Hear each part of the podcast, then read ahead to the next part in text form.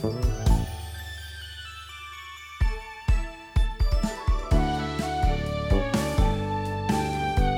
everybody. Welcome to RPG Cast, episode 461. We relaunched the site, everyone! Yay! Woohoo! Yay! The site is up. I hope you're enjoying the new site over at rpgamer.com. Oh, we went through some stuff with that. Um, but it's up now. and it's Is very secure. Is, is there a site launch that is ever smooth? No. The day, two days after we launched it, yeah, Google links don't work to the site because it's trying to link you to HTTPS version of the site. I didn't put up an HTTPS version of the site. Yeah, that's the problem. It's like, oh no. Why is it doing that? Well, because the old one worked over HTTPS and Google auto indexed it as HTTPS because that's what Google does. They want everyone to be secure. Like, oh no, I don't want to do this now. So we did it. so the site's working better now.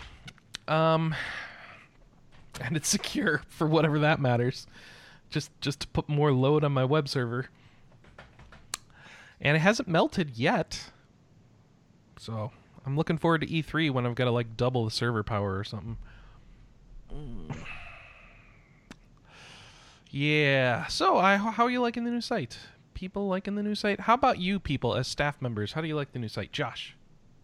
Uh, you know, I posted a review this week, and I, and I spent like ten minutes wondering like why why there wasn't you know twenty three steps and six different pages to edit to Yeah. to to post a review. Do you want do you want there to be more steps? No, no. Oh, okay. Because we could do that.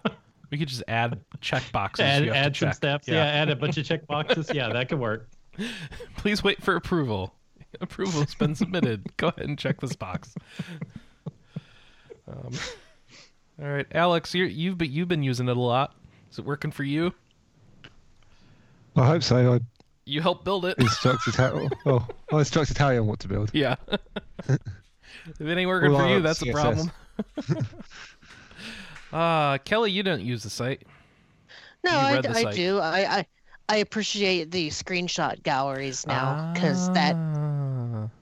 that frustrated me on the old site. It's like, oh, click a screenshot. Oh, I can't just page through these. But the old site was really good for people who wanted to leech images.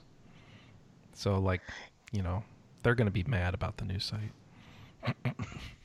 Why? All you got to do is right click and do view image link. Does that Or actually does that work? not work? It probably does. Does it- actu- Oh, after you bring it up, you have to do a couple Yeah. clicks first, and then you can do that. But that's so inconvenient, Kelly. Come on, I could just have a script, grab the whole page before. Real easy. Come on. Yeah. Um, we're actually very happy that it makes it harder to, to steal the images. Just because. Yeah, I can I can imagine that that would be a bandwidth. That you got Hallmark. it. That was the that was the concern. Yep. Uh, and then uh, Jonathan, what about you? Did you use the site at all this week? We have a new site. Yeah, all right, that's what I figured. No, it, it looks nice. I like the, the layout, and I haven't done an article uh, in a little bit, but I remember. Or I'm hoping this will be so much easier because the other That's what I way hear. was not fun.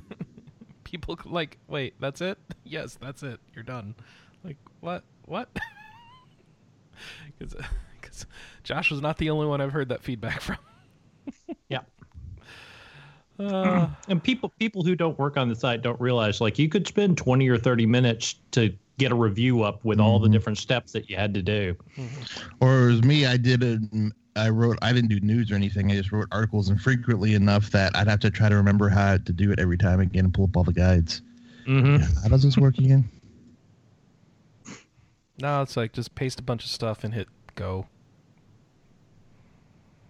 Oh, right. Al- And even also, if you go ahead. sorry. Also, very very mobile friendly. Oh, good. I'm glad to hear that. So, of course, one of the things I have to do is make the podcast functionality actually work. Um, which this episode today is part of that. It's because it will inspire me to actually do that in order to be able to post this episode. Because right now I have no way of posting the episode until I fix the podcast functionality. So that'll be fun. Woo! um, I for a couple days their feeds weren't working from the old site, so I had to fix that. And fortunately, most people were using FeedBurner, which protected them, so you may not have noticed it. But uh, yeah, if there were a couple days in there that you were trying to fi- find old shows and it didn't work, that's why. Sorry. It's part of the issues of transitioning. Transitioning when I don't have a big staff that's paid and stuff. So. But we're through it. Do we Yeah, go ahead. do we have an RSS feed now for the news too? For the news, let's see if I click news. And where does Chrome hide this stuff nowadays? Oh, I should figure out what that's about. Um,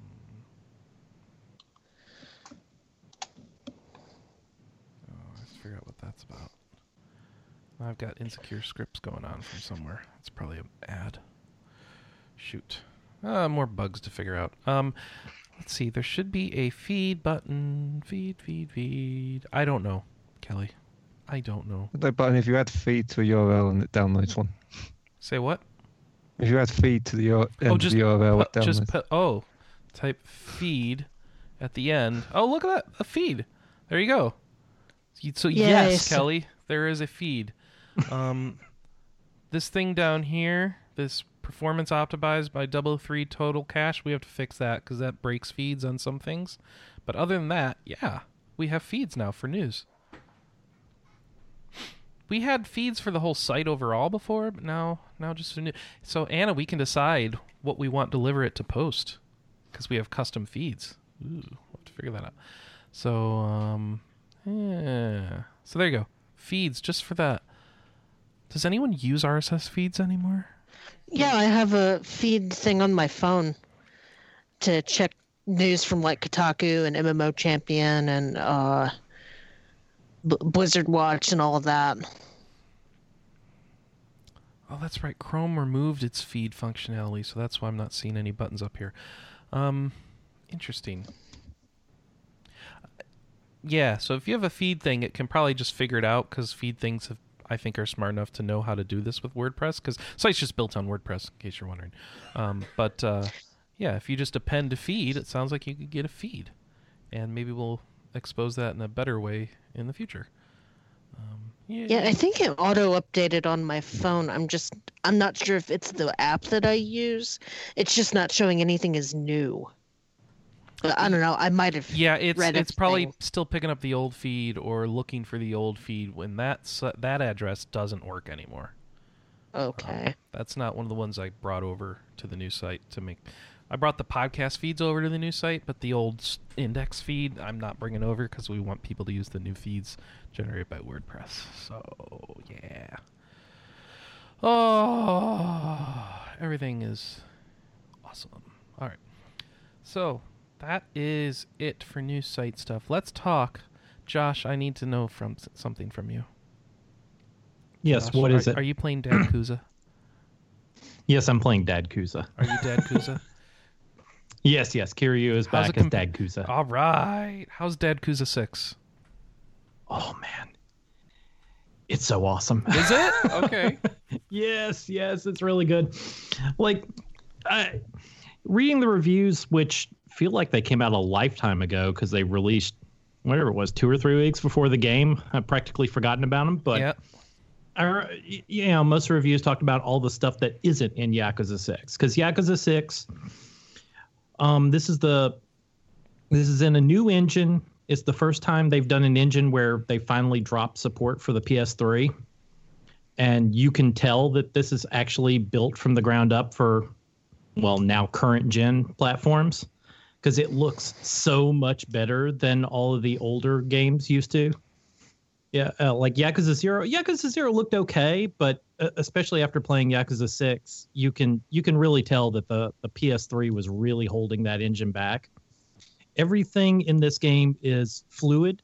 There's no longer well, I, I was about to say there's no loading screens. There's still loading screens, but once you're in Kamurocho or um, the other small town that you visit, Onomichi, like there's no loading screens. Every time you go into a building, it's all seamless. You just walk, you know, Kiryu just opens the door and you walk right in.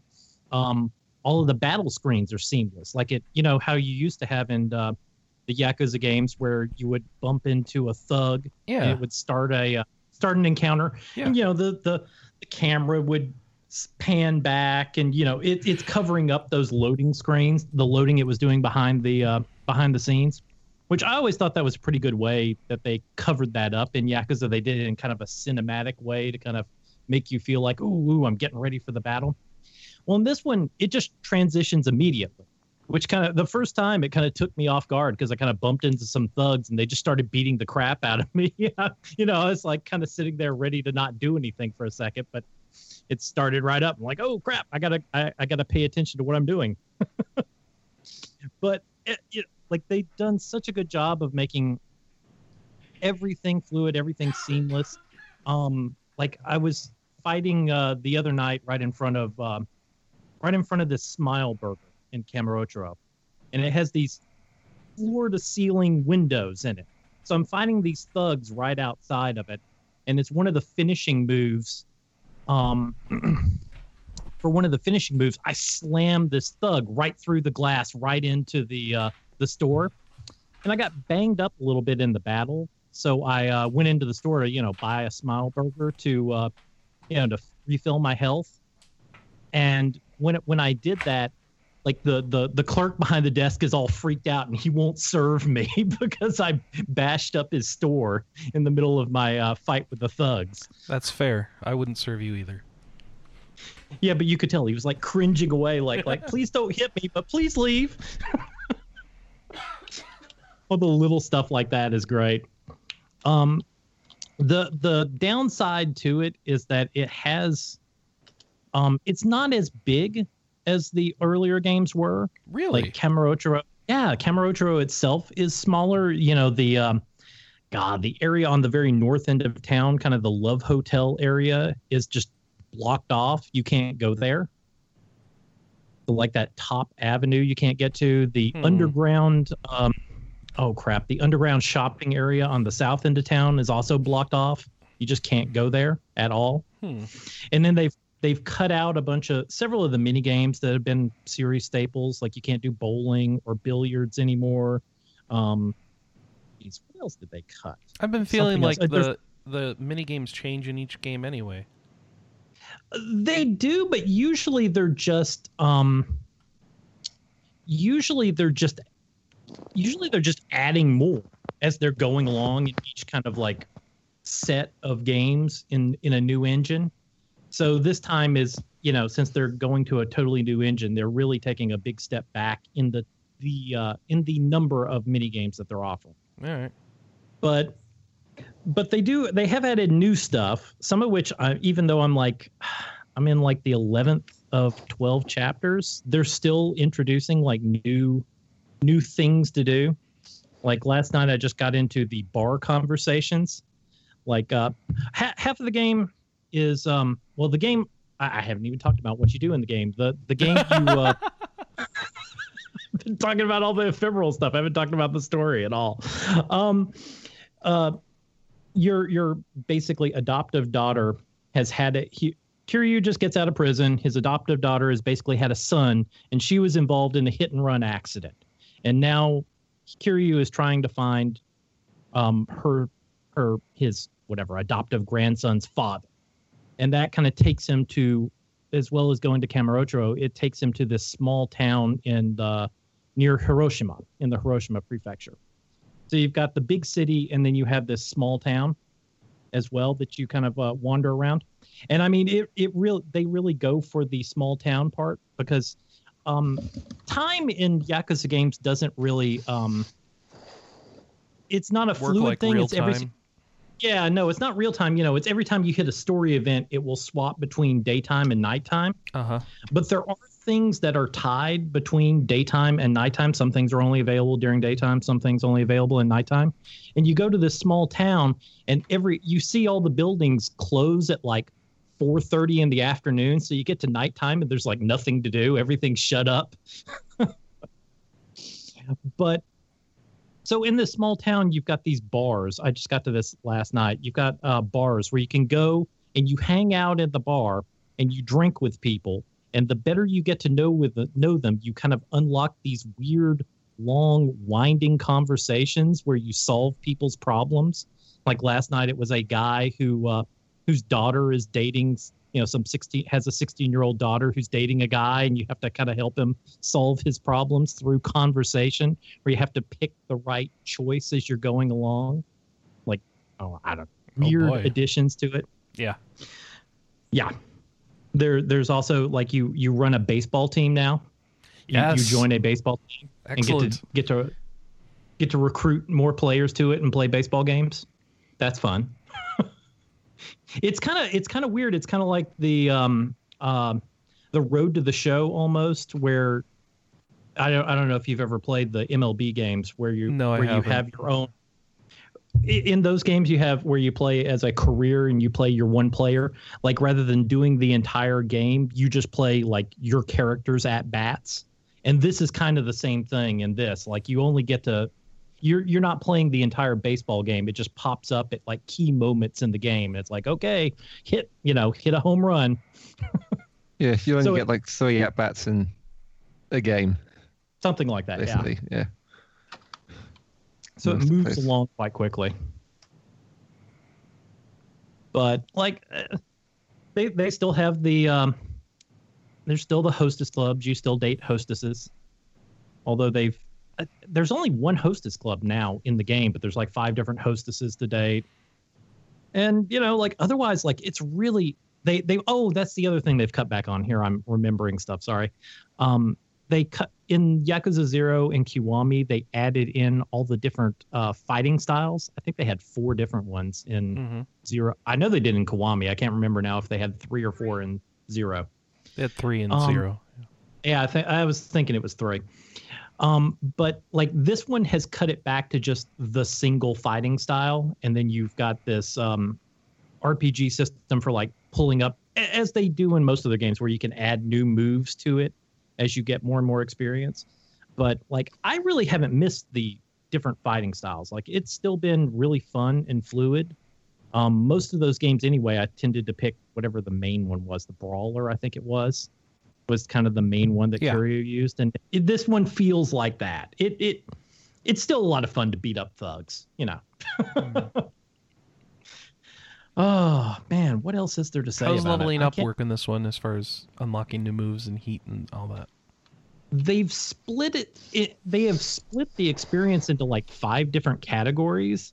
So it's like power. I don't remember them off the top of my head, but it's like power and charisma and technical skill and you know like different things. And then you can unlock individual different you can add to your like there are different skills under different categories and they'll take like a hundred. You'll need to unlock to to improve your ability to talk to people in bars. You'll need like 300 charisma and 100 technical skill from like the different categories so and then the uh, the side quest and other things that you do kind of give you different amounts of experience in the different categories depending on the type of uh, side quest that it is.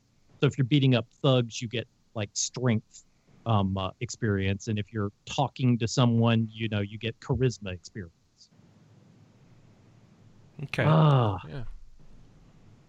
I'm trying Well, to think Do if you have to any- spend that to unlock heat and stuff like that, or do you get all your finisher moves by default? Yeah, yeah, yeah, yeah. It's same thing. Like there, there are both uh, skills that you can use that like improve your career. You know, improve your ability to do those side things. But there are also things, yeah, just like the extra heat moves to increase your health, to increase your attack power, that kind of stuff. It all, it all comes from those, those five different, uh, the the five different categories. I'm trying to think if there's anything else I have I, I I'm missing out. Mm. that was the main stuff. Like it's it's a it's been a lot of fun. It doesn't seem to be quite as long as the earlier games. Like I'm almost done with it. I'm like 30 hours in, and I'm like I said, almost That's at the end of the game. Isn't that normal? Uh, it- a li- it's shorter than the recent ones have been. Like zero was more closer to like 50 or 60. Hmm. Zero and five were. Well, how many hours have you Keep played Puyo Puyo? Uh, uh, only about an hour or so. Only an hour. Okay. I, I've been more hooked on darts. Darts. Okay. I've been been playing a lot of darts. The the darts mini game is good. that, that's about it. Yakuza Six is really good. Everyone should get it. There you go. I, th- I think it kind of got buried by God of War, but you know, what are you going to do? Well, I mean, two dad games. Yeah, two dad games on the I don't same think day. anyone's playing God of War on the podcast, so No. you've got the run. Have Huh? no desire. No desire. All right. Though the memes have been cracking me up. Eventually, I'll play. Boy. I, I'm particularly enthralled by the goofy memes. I have not been seeing these, but I have had my head buried in. Okay, dad of dad. All right, Anna, are you ready to? Yeah. All right. Let me unmute you there. Um. So you've been you've been what have you been? You haven't just been playing one game since the last show, have you? You've gone through like three games, right, Anna? Um, I'm just looking at your sheet here. It says Fire Emblem Warriors. yes. And it shouts at you when you start it up, doesn't it? Not really. Oh, okay. Not in the same way as Fire Emblem Heroes. That's too bad. That's my favorite. It's it's a little more. Fire more. Emblem Heroes! Like everybody in the office knows you're playing on your phone. Thanks. Thanks, Fire Emblem. I didn't know my Um. phone got that loud. Especially embarrassing if you do that while you're in the bathroom. mm-hmm. Not that you've never done that. Oh, no, not at all. No. Um, what was I gonna say? Yeah. So, um, hang on. I gotta pull up the spreadsheet to confirm that really is the. Yeah. So I've been playing WoW, which no one wants to hear about. Right. Um, because it's all like I'm 110 on two different characters and I'm leveling a moose. Neither of which of those things are particularly interesting. Except the leveling a moose, but we'll let it go for now. Okay. I'm leveling a moose. Mm-hmm. Um, but yeah, I decided. So I finished um, Collar Cross Malice, and I was, I was like, I don't have another visual novel that I really want to play. Um, I really want to play Steins Gate or an action game. Um, so Josh has loaned me Steins Gate, and I haven't started it because I was like, all right, I have Fire Emblem, I have uh, Steins Gate coming. I need to find a short action game that I can play until Steins Gate gets here. Steins Gate was delivered to my neighbor. yeah, we've had issues with the postman. Yeah. So um I decided to start Fire Emblem Warriors. And How Long to Beat rates it as a 10 to 12 hour game. How many hours you in, Anna? Uh about 50. About 50. Yeah. Yeah, I blew through that game in a week, like the main story mode. But I guess the meat and potatoes is going through it like several times on progressively more difficult difficulties. Oh, I have haven't you been And- spending your time, Anna? I haven't finished the main story cuz I got sucked into history mode. She's Okay. only been playing history mode for the most part. That's not true. So I'm on chapter 20 and there is 21 chapters. All right. So I am on 20 out of 21 chapters. So it's like I finish chapter 20, I finish endgame, and then I'm done the game. Done the main story. Anyways. Um, but yeah, I I was like, hmm, well, I guess I'll try history mode. I hated history mode in Hyrule Warriors. So I probably won't play very much of it. And that was 45 hours ago. so I really like the way that they've structured history mode Like in this you, game. you played like a map of history mode. You're like, all right, time to buy all the DLC. Yep. And now I'm doing all history mode. Yep. All the time. Yep. And are you out of history mode now? Not yet. Not yet. Not yet. You're just getting tired of it now. I'm I'm getting to the point where I'm getting a little tired of But the still, game. 50 hours, pretty good. Yeah, I mean, I think I have three maps that I haven't touched at all, and that's it. Hmm. So I, I'm. The other dilemma that I have is one of the best characters is Azura. Oh, really? Right. Because I was using Tiki most of the game just because of Tiki's your waifu, OP. Anna. How come you're not using Tiki? I do use Tiki situationally. Situationally, Yeah. the situation is always Tiki. Um. You need to get that straight. It's always Tiki time. Well, and the dilemma that I have now is I've unlocked a whole bunch of Grimpier weapons. Um, No one knows which, what that is, Anna. Which I'm about to explain. Oh, okay. Which do huge amounts of damage if you are the same gender as the thing you're fighting. oh, 90% of the things that you fight are male. So neither Azura or Tiki are good for you then. Right. So it's like, oh, do I transition? And out of the two twins, I predominantly use the girl character. Why can't you just be a dragon all the time? Right? Because I also use female Corrin. Yeah.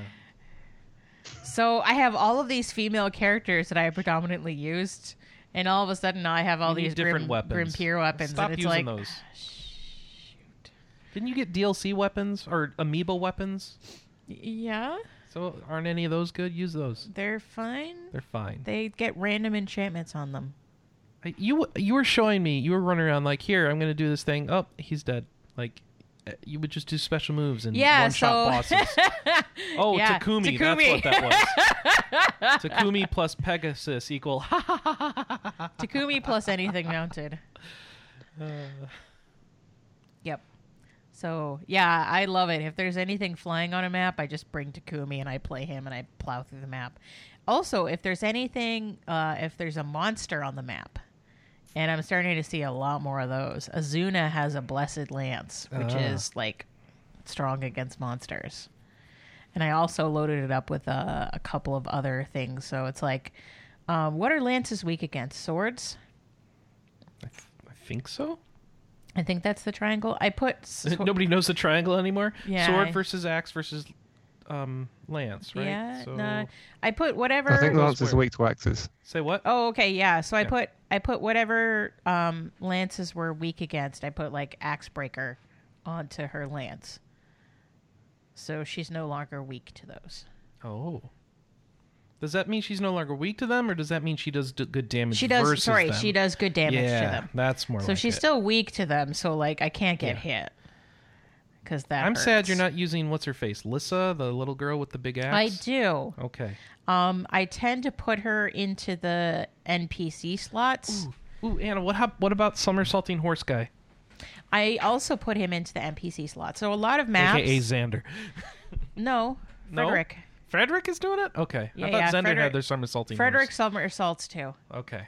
He also does like this like woo woo circle thing that's Uh-huh. hilarious. A whirl whirl circle thing. All right. yeah, woo woo circle thing. All right. Um, Kelly, have you played this game? She's playing. Yes, I yeah, have. you know what I'm talking about with the woo woo circle thing, right? Am I yeah, showing it on the yeah. screen Thank right you. now? Is that what that is? Huh? That Is he drags his axe on the ground and spins around, or He doesn't drag the axe on the ground, Okay, but he so does different sort guy of then. circle around. All right, this must be a different guy? Okay. So I was using Camilla for a while, but there are so many maps that just have random archers Mm-hmm. that uh, she sort of fell out of use very quickly. Oh, the all of the Pegasus units suck because of that. Mm-hmm. So it's like, what are you doing? Get away from the archers. You know that you're going to die in archers. Why are you going to the archers? yeah, and the I AI, believe is, I- go kill the the AI is not very smart about avoiding archers either. That would make that would make me frustrated if I were playing on classic mode. yeah. Uh, so I play easy casual because I am an easy casual girl. Okay. Yeah. That didn't come out right. Yeah, I don't. Uh, let's. Mm. Phrasing. Mm-hmm. Hey, phrasing. um. all right. So, because I don't feel like losing my characters permanently, I don't feel like spending a bunch of money resing them at the temple either. So yeah, um, I I really like the game. I'm playing a crap ton of it. I have uh, 100% cleared the the like the very first map, so I did even all the like little purple swirlies that show up afterwards. I also So broke uh, down and- and made a, a dragon killer weapon. It's on Chrom. Broke down. So, in theory, what you're supposed to do is you're supposed to gather up a whole ton of materials and unlock the potential of some of the characters' weapons, which changes them from E rank to S rank. Yeah. Um, I'm having trouble gathering the right materials for the right people. Oh, okay. So I just grinded until I found a weapon that had Draco Slayer on it, and then I slapped it onto something Chrom was using. Called it good. Called it good. Fair enough. Yeah, I was getting annoyed at the grinding and the, at the in that game, which is why I kind of walked away from it. Yeah, it's like I will I will finish that game, but I will probably not finish that game. I will be done with it, but I will probably not complete everything that the game has to offer. So I, I need to know if if I like this game, do you think I'm gonna like Hyrule Warriors? I don't know. I didn't. I liked the main played story. Fi- Hyrule yes, Warriors. so I played all of the main story. Yeah. So And you that liked part the, I pl- the main story just fine, and that's and that's all Kelly played of this game. Did you Was- play history mode? She she told us that she didn't really play much history mode. She Oh. liked main story. Okay. If Yeah. you are predominantly interested in the main story, yes, you will like Hyrule Warriors. Okay. As you were- Linkle, if you are like me and are like, I played so much of the history mode and it was fantastic, I would not recommend Hyrule Warriors because the history mode is structured super differently, and I did not. what enjoy about the it. Switch version of Hys- Hyrule Warriors? Maybe It's- they changed it. No. Oh, okay. You've been following that, haven't you? Yeah. Are you gonna play it? No. No, not gonna get it, huh? The story is the same. Okay. I was thinking about getting it, but Okay. Well, if you want to, go ahead.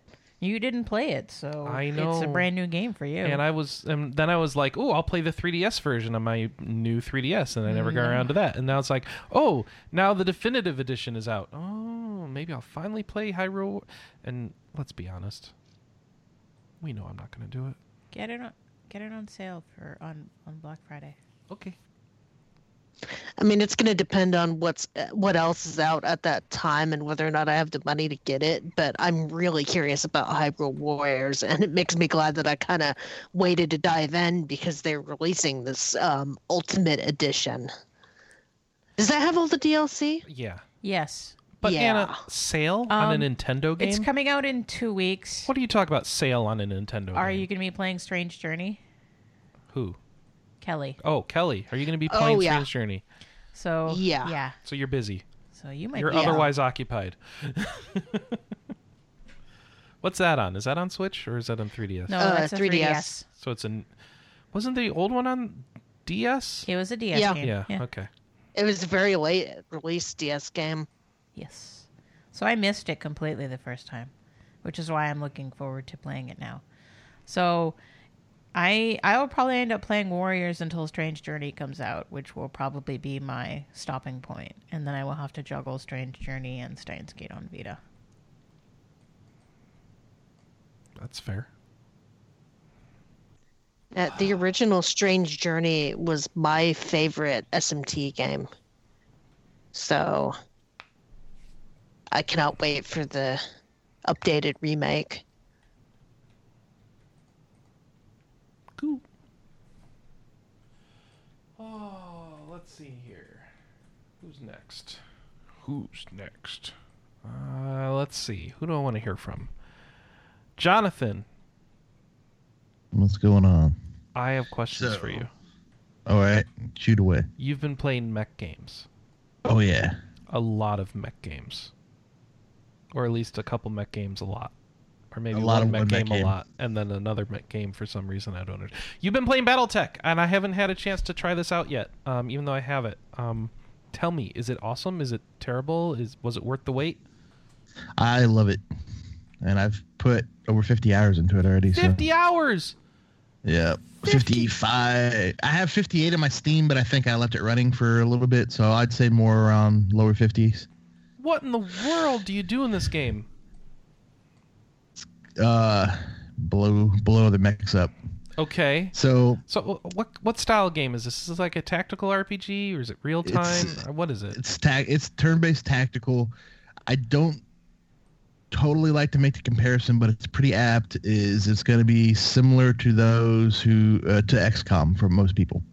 Oh, So okay. you have it's turn-based. Uh, you have a lance of mechs, which is four mechs, and you're a mercenary squad, and uh, you basically you have a ship, and you have your um, stable or I don't want to call it stable, but a, uh collection of mechs, and you can acquire more of them by either getting scrapping several blown up pieces together or buying them, which buying them is pretty expensive. All my mechs have come from uh, Scrapping getting together. in from enemies. Yep. Yep.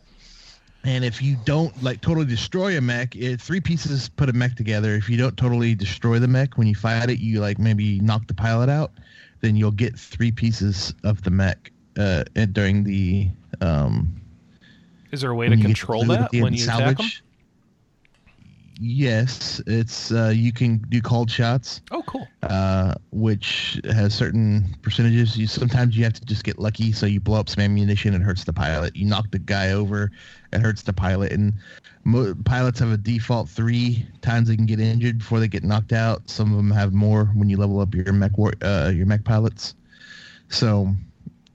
Yeah, think there. There is a storyline, so there's story missions, and in between story missions, you can do these random generated uh, mercenary type missions. So they're like, okay, uh, fly to this planet and um, assassinate this pirate leader that's been bothering us, and then you'll go and you'll fight the pirate leader. Usually has a, a better, uh, a bigger, better mech, and then he'll throw call on some reinforcements a lot of times. So it follows a lot of the BattleTech rules where I'm somewhat familiar with them. I used to play it as a kid. Uh, for those who aren't as familiar with it, it may seem a little strange uh, or different. There's somewhat of a learning curve at the beginning for sure, because there's a learning curve of what does what in the battlefield, and then actually doing your mech loadout. So your mech, various different mechs are, come in different sizes and shapes, and you, they're um, classified in tonnage. So I think up to 35 tons or 30 is a light mech, and then between that and 55 tons is a medium mech. 60 to 70 or 75 is a heavy, and then uh, from there up to 100 is an assault mech. So the bigger ton mechs usually can hold you know more armor because it's that this is how much the chassis can hold. So it can hold that much weight. So they can hold more armor, more weaponry, usually at the expense of being slower. Um, so to in in this BattleTech, uh, you only have four mechs. So in normal tabletop, you could sometimes have maybe multiple lances, and to me, having multiple lances would encourage having light mechs more as spotters and and recon and and and they can you know they're going to be less of a they're going to be harder to hit and less of a threat Mhm. so a lot of times they can run behind other mechs and shoot them in the back where there's less armor and be useful that way. But you only have four mechs, so on these longer drawn out battles, uh, you only you can't heal or anything. So you want the more armor. For so for the most part, bigger is better in this. Um, that would be one of my only complaints that light mechs aren't that useful uh, during the mid game Okay. and on. Um, so and then that's there's also a way the there's a mechanic for elusiveness. So if you move the faster or the more you move in a turn, you get these little pips that makes you hard to hit. And so, uh, like I think it does max five, and every time someone targets and shoots at you, you lose one of those pips. And so, what tends to happen with the enemy is if you're fighting eight to ten vehicles slash mechs, the AI tends to focus fire. So yeah, you have this light mech. He's hard to hit for the first few guys, but after the fifth or sixth guy targets him, they're they're blowing him up. So they usually don't survive. And then if your mech blows up, there's a really good chance your pilot's gonna die. So you may have had him your your entire game, and then he dies. He's just he could just be he's just dead. So uh, there's also different parts of the mech. So there's you could, there's the lay. Each leg counts as the armor and, and structure. Uh, the the two arms, both left and right torsos, the center torso, and the head. The pilot resides in the head. So if you blow up the head, that's also another way to uh, kill the pilot. And each spot has its own armor and its own uh, structure. And if you blow up that, if you go through the armor and blow up and start hitting the structure, you can blow up components inside of it. So you may lose your your weapon or heat sink or a jump jet, which jump jets make you your mech fly up in the air. Uh, kind of like a little rocket pack, sort of. And if you blow up that that part, well, that part will fall off the mech, and now whatever that was in those sections of the mech no longer works. So I could have my right torso and right arm blow up, and I've lost my two medium lasers and my uh, my long range missiles. So now you only have like half a mech. He still fights, um, but he only gets to use the weapons in his other parts of his upper torso that weren't uh, blown up. So BattleTech also has a heat system. So it's a there's three main types of weapons. You have your ballistic weapons, you have your energy weapons, and you have uh, missile weapons. And uh, so there's ammo. Uh, so you have constraints in building your mech. You have things that are ballistic and missile weapons require ammo, and ammo can blow up easily and blow up components inside the mech if they're hit. So that's a drawback. Um, you have the heat. Uh, so energy weapons produce the most heat, so that's their drawback. But they don't have any ammo, and they're usually lighter, so they take up less tonnage in the mech. And then there's also slots in your armor. So you have so, so many slots that you can uh, stick items in different parts of the um, the mech's body. And then there's a thing called hard points. So certain mech chassis say they have three missile hard points and two uh, uh, energy weapon hard points and no ballistic point. Well, you can't put any ballistic weapons on that mech because it's not equipped for it. So some mechs will, uh, you know, will have already kind of pre-defined roles or strengths and weaknesses just because of the amount of hard points and their innate speed and that kind of thing.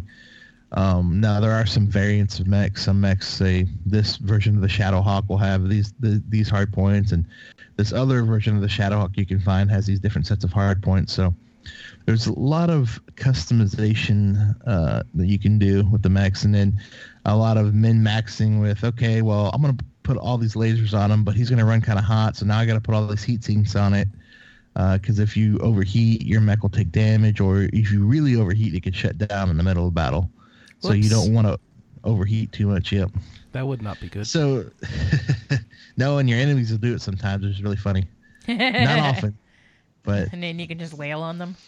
Yep. Or the the big thing to do is also this thing called stability damage. So missiles do a lot of stability damage. So you can unload on a mech and uh, it'll start getting unsteady and it'll start swaying. And then if you get the st- their stability bar max, you'll knock them over. So I fall over and then the pilot will get hurt. And then when they're when they're on the ground, you can do your called shots for free. So when they're standing, you have to use a skill that takes up some of your morale. Uh, and it's kind of, I guess it's like your in battle um, point system, sort of. You can spin that to do a called shot uh, and to shoot a certain spot, part of the mech to disable. Say, oh man, they have this nasty uh, auto cannon 20 on his right arm that does a whole lot of damage uh, and he doesn't have a lot on his left side, so he's keeps showing his left side to you. So you, you know he, he's protecting his auto cannon. So you could try to called shot his right arm off to blow up that really annoying or really damaging weapon, and then make him much less of a threat. So there is that kind of strategy. But if you knock him over, you can then focus on where you want to hit the max. So you want to blow up this torso and that torso, because if you blow up the torso, it also takes the arm with it. Uh, or you could just go straight for the the center core. If you blow up the center core, the mech's done. So you could do it that way. But if you do that, better not be a mech you want because you're probably not getting any salvage from that mech because uh, you just blew it up. Yeah. So there's there's some there's a lot of decisions to be made. Um, the the story, the graphics um, in game, they're all right. They're not amazing. So there's some people who are like, oh wow, this isn't you know the the best graphics ever. I like the animations. The mechs look cool. It's you know it it looks good, but it's not it's not that that kind of game. Uh, I really like the music. The music is well, very well done.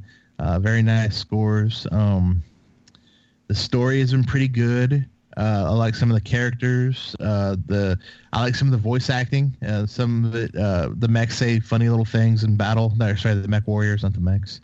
Uh, the pilots will say stuff, and then the uh, the enemies you'll have some conversations with during certain story sequence events.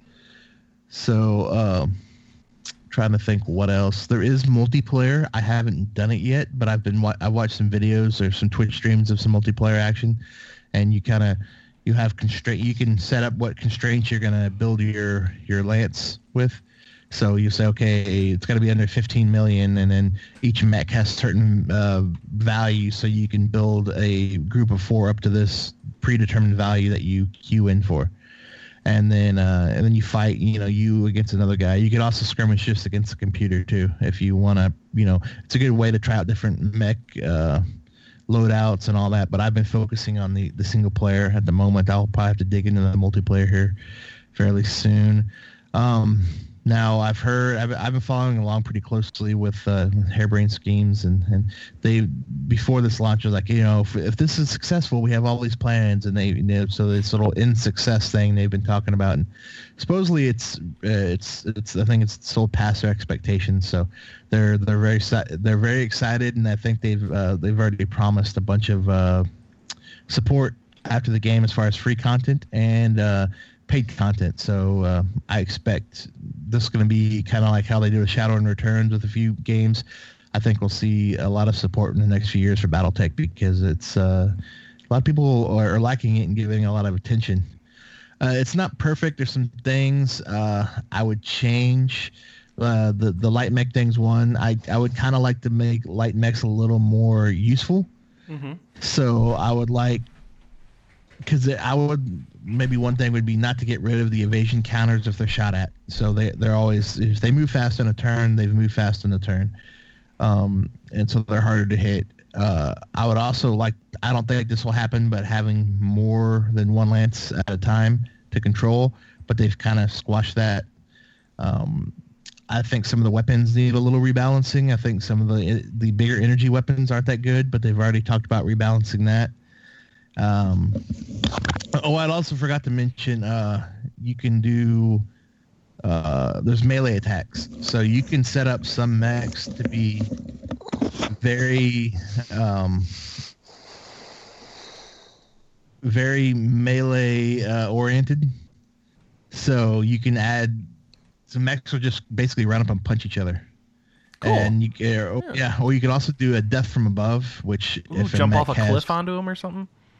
Not well. I mean, you could do off a cliff, but if a mech has jump jets, he oh, can do right. it anywhere. Yeah, I guess you have rocket So you- jumps. yeah. Jumps up in the air and he l- slams down on top of him, and your mech will take a little damage to his leg armor. So I have actually blown off my own mech's legs. Whoops. But you can, you can still fire from the ground, right? Well, if you actually if you lose, okay, there's two ways, three ways your mech can die. Oh, One is your head blows up, so you lose your mech warrior. Two, or you just your mech warrior gets inca- incapacitated. However that happens. Two, your core blows up. Or three, you lose both of your legs. oh. And so your mech's basically just kind of laying there. He's out of commission once his legs are gone. So I've blown up one leg, not both legs, because I guess one leg was already damaged from a, a shot, and I didn't pay attention. But so there's, but the death from above can do a whole lot of damage, and uh, so a lot of people, it's kind of like a almost like a kamikaze thing in a way, but it uh, it's not a guarantee. You're not going to blow yourself up the first time you do it. So uh, and then hitting him in the back. So it's pretty satisfying. You run your big, you know, 80 ton mech over this guy and just give him a big punch or a kick or something in the head and blows up their head and their, the guy dies and the mech falls over and you're like, all right, that worked out really well. But that can happen to you too. So I've had it. Uh, I had a really funny match once where I was out in the desert and so all your actually so some planets their biomes will affect you. There's hot desert like planets that makes you not be able to sink your heat uh, uh, very much. Uh, there's some cold planets that you know you blast away because you're gonna you're hardly ever gonna overheat because it helps you dissipate your heat so i had this one hot planet everyone's overheating or getting close to it and then, and then i had one my mechs that had both of his arms blown off so he was just a torso on legs um, and the enemy yeah, and the enemy also had both of his arms blown off, and we're sitting there meleeing each other. And so They're they're just standing there, and they're each like, other, right? they're like, yeah, they're like smashing their their shoulders into each other back and forth, and I was just laughing. They just went back and forth. So I finally blew their guy up, but it was just these two armless mechs running around banging into each other. Excellent. Amazing. Yeah, and uh, so some the difficulty curve is kind of weird on this. So sometimes it's pretty tough. Sometimes it's well, that was pretty easy. Uh, the assault mech, I think the game tends to get a little easier as you go along instead of getting a little harder, just because you start getting access to more mechs and more money.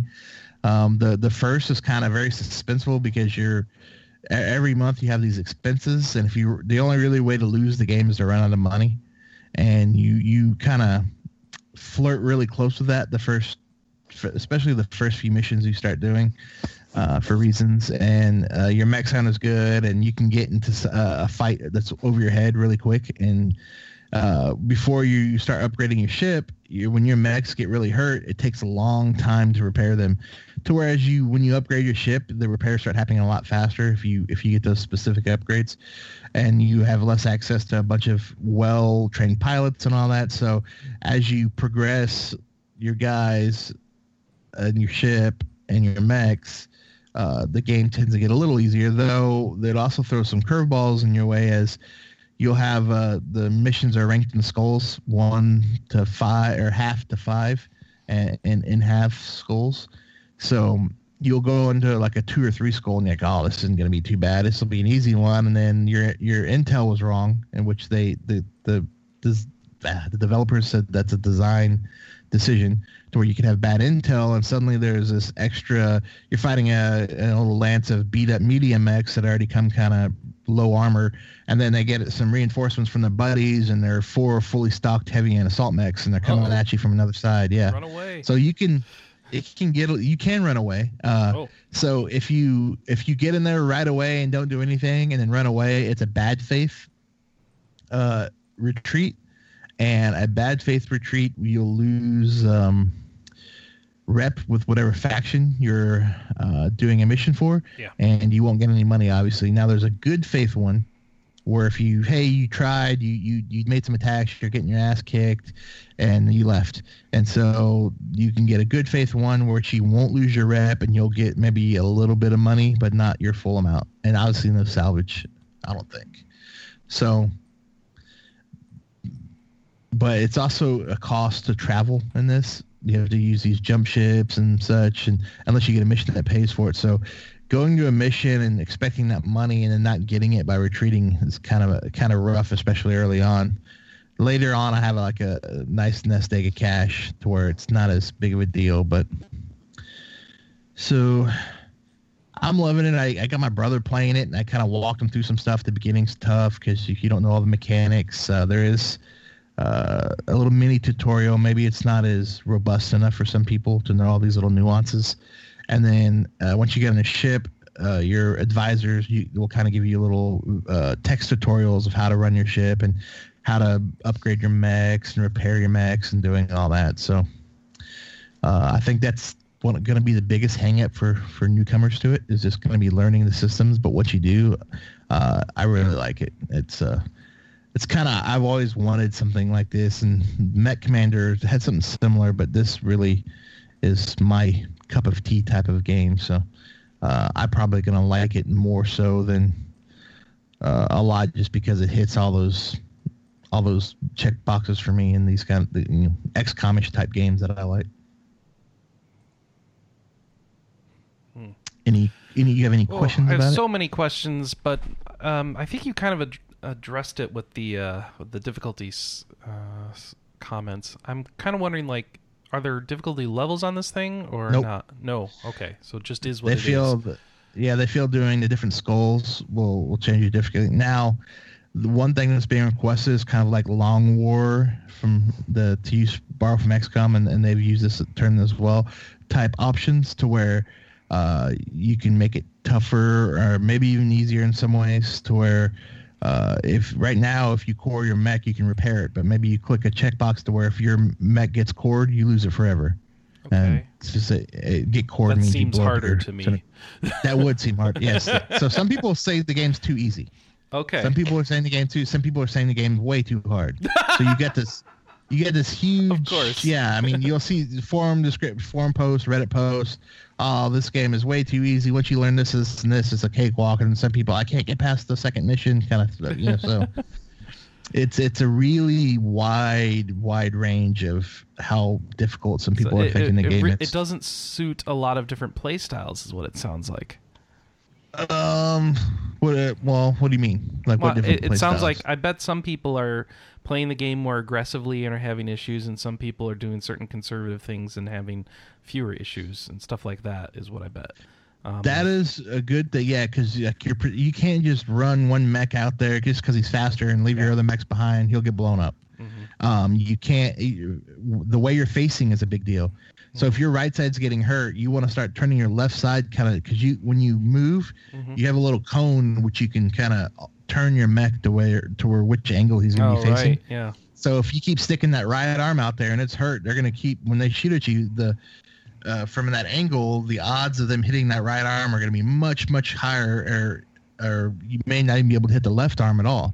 So uh, one you know a strategic way to do it is to start showing your left side that's more armored now than your hurt right side, so you won't get your right side blown up. Okay. That's not gonna foolproof it from getting hit because they can kind of get a different angle on you and move themselves, but it's a it's a it's one consideration. Your oh, and your mech pilots also have skills. So there's gunnery, there's tactics, there's uh, what's it called, guts, which is kind of like a, a a tank type thing, and then um, piloting. So piloting, you move faster, you get more evasion. Guts, you can do this thing called bulwark, which is amazing.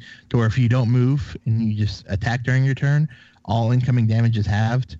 And then you have uh, tactics, which you can do better called shots and and there's a bunch of little perks that they get when they start leveling up in these each of these different four fields and uh, there's two skills per each path and the first two skills you unlock in a path are the two skills he has. So if you hit gunner first and you hit uh, piloting he's going to be a gunner and a pilot.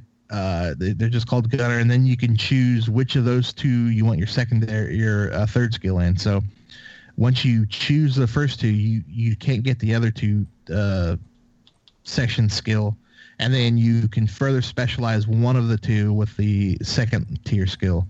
Okay. So uh, those kind of that that'll change how you you use your mech as well. Because if you have a really uh, good pilot and a very slow mech, well, he's never going to get. He's really you're really not going to take advantage of your evasion skills with this guy very much. Or if you use if you have bulwark and a little light mech, you don't want to be sitting there not moving in a little 25 ton mech and the guy uh, um, to not take as much damage because even though you're taking less damage, you you don't have a lot of armor anyway, so you're just going to get beat up on. You want to you want them to kind of evade stuff. So using your mech pilots to the right mech is also a, a consideration and something to, to but yeah running around and just not setting your mechs up with each other and uh, or letting the enemy come to you or getting good angles on them is going to be a, a, a big thing that's that's for sure. So maybe it's not going to be as fast paced now some people do complain that the game kind of is slow and the, the animations are slow and they had some technical issues and uh, they're working on those right right now. And I think the actual the how slow and kind of it goes from mech to mech supposedly is a design decision that people have gone into the JSON file and they can they can uh Just edit it and it goes faster. yeah. yeah. exactly Yeah. so those are actually intentional so I think they're gonna make a um in the next box update or something gonna that's like fast exactly mode. Yeah, I mean, it, if you play enough Fire Emblem, you get spoiled and get used to like fast movement and skip animations and stuff like that. So Well, yeah, well, I think the the reason they did it is because there's these big slow mechs. They kind of wanted to feel more. yeah, you're in a big, But I mean, when you're playing thing. a tactical game, especially one where you can screw up and you need to play the map over, uh, I'm assuming you can. I don't know. Does this lock you in like Iron Man mode, or can you reload no, a save and Iron try Man. again? People are you can reload saves. Okay. and uh, So uh, then they would get very frustrated. Like this is my sixth attempt, and these animations are so slow, and I haven't figured out the right strategy. And blah. yeah, and especially when the enemies are going. So uh, that that yeah, I think you'll be able to. It, it- when you first play the game, it's kind of nice. It's part of the atmosphere. Yeah. I think if I was you know doing a second playthrough, some of that is not going to be as big of a deal to me. Uh, let's click the speed up from normal to fast or high, and maybe have like a little uh, a little bar. Uh, um, no, it's not a checkbox, but a uh, a little meter you can speed it up or slow Yeah, it down. yeah. That, would- that would be nice. Yeah. Without having to go and edit text files and stuff. That's a pain for some people.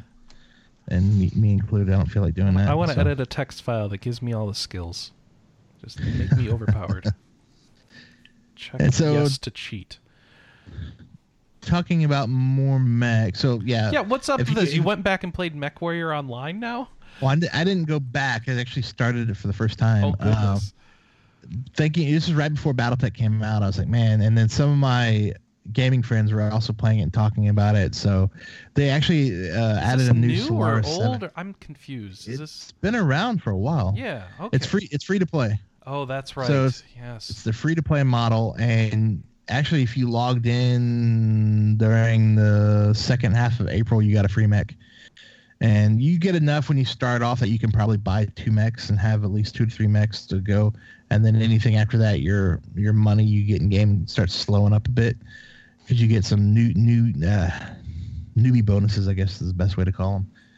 And so they added Solaris Seven, which in BattleTech world is like a, an arena oh, the okay. arena thing. So they it, right now it's always been 12 versus 12, so it's three lances on each side, and you you queue in and you just go depending on what the objectives are, you just queue in and fight. So the Solar 7 adds 1v2 or 1v1 or 2v2 uh, arena battles. So it's a new uh, mode to play, and uh, you also got a free mech if you logged in. So I was like, all right, I'll try it out. Finally, I've, I've I was always interested in it back in the day, but then I was like, ah, free to play, and, uh, and I didn't have any friends playing it, so they're talking about it, and my excitement for BattleTech, and then so I was playing that. It's, it's actually it's really fun. It's gonna be, you know, if you if you played Mech Warrior games, it's, it's like that, but it's just all online. Um, a lot of customization options, even more so than than in the BattleTech game, and uh, it it played well and it looked pretty well. Cool. So uh, You are fully mech. yeah, and then Mech Warrior Five is coming out this year. Wait, what? Yeah. How does that work? I thought that the new Mech Warrior stuff would all be this BattleTech stuff. No. No, well, uh, they're different. Mech Warrior is like the first person Oh, goodness. uh, mech but it's all fighting. based on the same system, right? Yeah, it's the same world. So Mech oh man. BattleTech was first. That's a board game Okay. in the '80s, and then they made Mech Warrior off that to be the first person where, hey, okay, yeah, Oh. you're overhead controlling all your mechs. Now let's get inside the mech and fight each other, and, and you, you're piloting your own mech. all right. So Mech Warrior 5 is coming out. It's going to be more of a story driven, just kind of like the old Mech Warriors, you know, back in the 90s where, that, you know, a lot of people love. So the, to most gamers, Battletech is known better for Mech Warrior video game players than, than it is for the Battletech tabletops type stuff. So okay. um, I've seen a lot of reviews where they refer to BattleTech being in the as the Mech Warrior game instead of it actually Mech Warrior being spawned from BattleTech. kind of funny. A lot of a lot of old time BattleTech That's guys always have to make comments there about it. So, but yeah, that's basically been my gaming focus the last couple weeks, and uh, I'm all about you know BattleTech mech stuff right now. So Well, I'm very excited to have heard a, a, a good deep dive on BattleTech 'cause that was uh, since I backed that, I wanted to see how that was going. Ooh. yep, it's uh, it's been a success. All right, Alex, do you have any successful game stories for us?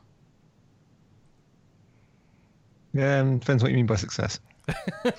Did you play any? Let's start with that. Yes, there goes. Yeah, Yeah, that was a success. I did All do right, what'd you do? Uh, I think I picked up Tales of Aravorn Cursed Lands because I was trying to think of something I wanted to review. Okay, what's that That's the about? one. It is. It's by Winter Wolves, who basically does a bunch of visual novels slash dating sims. So this is, This I is- see this was on Android apparently, or it is on Uh, Android. Oh, I'm so yes. confused.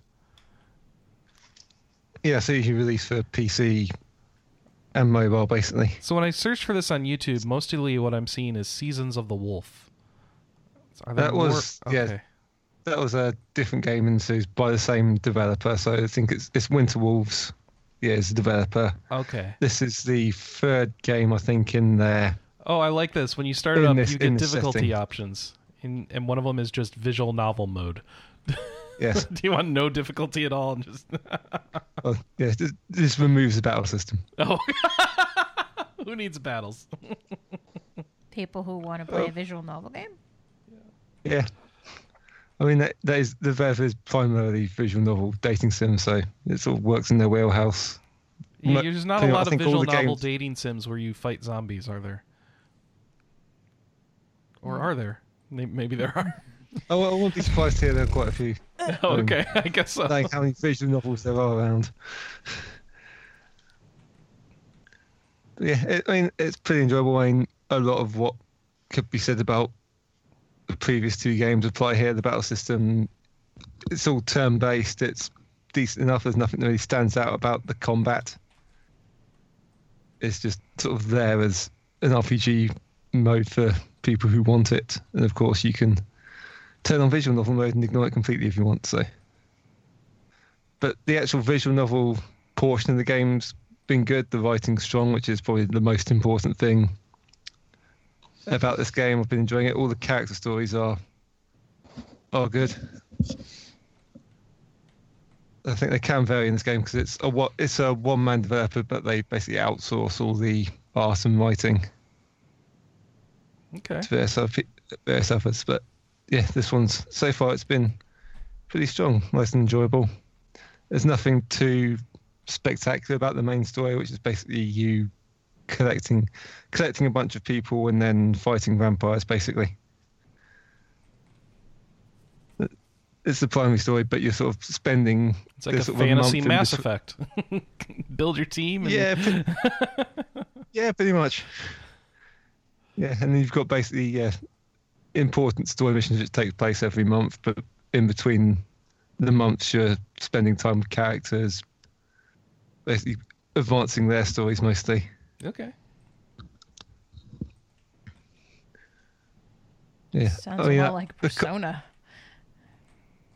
Or uh, Cold Steel. Yeah, probably compare it a bit more to Persona just because it is a bit more varied in how you're going around. You get to pick who's available. Certain people will be available on certain days, etc. Yeah, and it's got it's got the relationship system as well, so you get responses during the during the discussions, and if you pick the right one, relationship goes up. Pick the wrong one, relationship goes down, etc. And he just made a bunch of these. Jeez. Looks like he's just calling it Curse Lands now. No Tales of Aravorn. I think that's the well, it's easier to say than Tales of Aravorn. It takes Yeah, place in the just do not- same world as their Amazon something or other games. Oh, yeah, Loren the Amazon Princess. Yeah, it's I think set like Oh, I know that game. yeah, it's set like six years before it because Loren appears in it as a kid. Hmm. Okay. And then you got romances and male or female and all that stuff. So Yeah, Sorry. Is all about the romances. And you're fighting vampires, you said. All right, so vampires. Go kill the zam- vampires. Or maybe go date them. I don't know Oh. how this game goes. Uh, I don't think you get it in this one. oh, okay. I think you can ally with them, oh, of course. or or with, or with with a specific pair of vampires anyway. While you kill other, vamp- other vampires. yeah, but yeah, t- it's just all the RPG stuff is fairly standard. It does the job without being especially no- notable, really. All all works Oh. nicely without being too dull. Anna, I found one that they make that you need to play. It's called Love and Order. Um, you play in the smallest district of Montreal. The crown attorney relies on the legal expertise of its lawyers, backed up by the support of a single hard-working secretary. So you're the secretary, and you get to go date all the lawyers, I guess. Um, Does it have a play on the Law and Order, yeah, it's Law and Order, but it's Love and Order. Yeah. the theme song? Oh, I don't know. That would be great. bum, bum. Dun dun. Dun, dun, dun, looks like one of their their very early ones, so it's a bit rougher looking. But uh, yeah, there you go. No RPG battle system in this one though. All right, you play anything else, Alex? Oh yeah, or Alex? Yes, you did. Psychedelica. What's that? Oh, that's a visual novel. Just all Yeah. visual novels. Yeah, I seem to be in the mood for them at the moment. Cool. Yeah, this one is, I think, the first of Aksys's three games they're releasing this summer. So this, This one- this is a a, a two parter. Right? Yeah, so I'm not, yeah, well, it's it's got a follow up coming. I'm not sure how split they are as to whether it's a complete tale in this and then a complete tale in the other one or not. But I've only I've only put in a few hours so far. This one's it's an it's an Otome game, so it's by Otomate, I think. I believe this one's Otomate. Oh, I definitely need to get it if it's double-check. Otomate. I'll wait for a PSN sale. It's Aksys. It'll go on sale. Oh, you Yeah, playing all the yeah. Otomate games, Anna? Yeah, Collar didn't- Cross Malice was them, and Oh, so okay. was Norn Yeah. Nine, and uh, no, wait, Norn Nine wasn't them. Um, what was the other one that I really liked? Period Cube. Yes. Yes, this one is Otomate. Yeah. All Yeah, the this one Otomate ha- games that I've played, I've really liked. Yeah. is This what one of seems to it have comes the down traditional Otomate start where the heroine wakes up without any memories for some reason. Having. There's another one that I started and didn't finish that was like that. Um, she she's poisonous. She can't touch anybody. oh, yeah, so, yeah. I can't remember which one it's called, but yeah, I remember that one. Yeah, it seems to be a. all the people are like Sherlock start. Holmes and and like f- they're famous like Victorian era dudes. Although they've played a little fast and loose with the fact that they all kind of exist together. One of them is Arsène Lupin. Uh, Code Realize. Thank you. Yeah, but I think yeah, in Psychedelica, you're basically been locked up in a giant mansion where, for some reason, there are just monsters going monsters going around it, but they only appear at night. For some reason, and conveniently enough, there are like four other characters locked up there with you who you meet, who surprisingly enough are all male. Yeah, I've only got a couple of hours there, but there's a few kid characters who are all wearing animal masks for some reason. There's a bunch of things associated with light and dark butterflies, which hence hence the uh, full title. But I've not got far enough to figure out what on earth they're actually about. In terms of the route system, it seems to be a bit more like the Zero Escape games, in that rather than you playing through like a route and then going through another route, you actually go through and hop. You can hop between various chapters and event scenes. So it's all one massive route tree rather than loads of separate routes. And I think sometimes sometimes you get blocked off in the in the progress, but to advance it, all you need to do is just watch some extra side events, and then it will unlock it for you. So I think oh, this that's makes you yeah, so I think it just makes you go and see more events rather than charging through everything.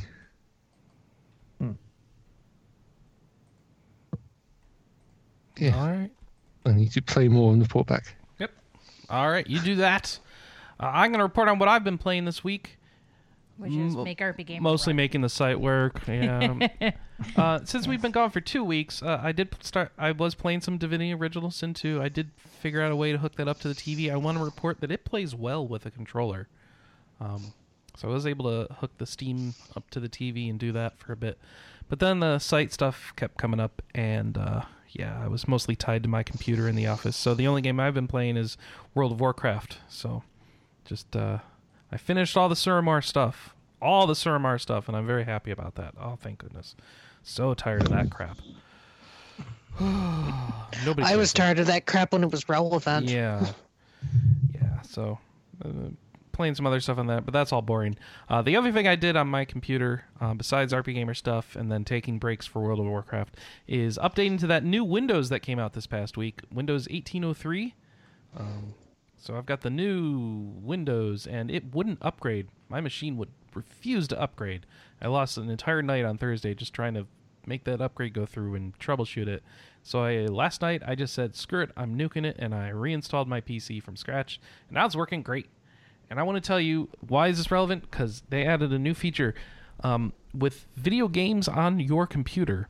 If you're familiar with choosing between full screen mode and full screen um, a windowed borderless, uh, Yeah. is wha- how most games call them, you would usually choose windowed borderless if you like to alt tab out of a game because going from full screen to alt tab would usually have a few, you know, three to five seconds, especially if your monitor is slow at switching modes. Um, between alt tabbing out of the game and your other windows showing up and then alt tabbing back into the game and sometimes it would crash. Windows 1803 changed that. Like you can have a full screen game and alt tab out of it instantaneously. It's insane.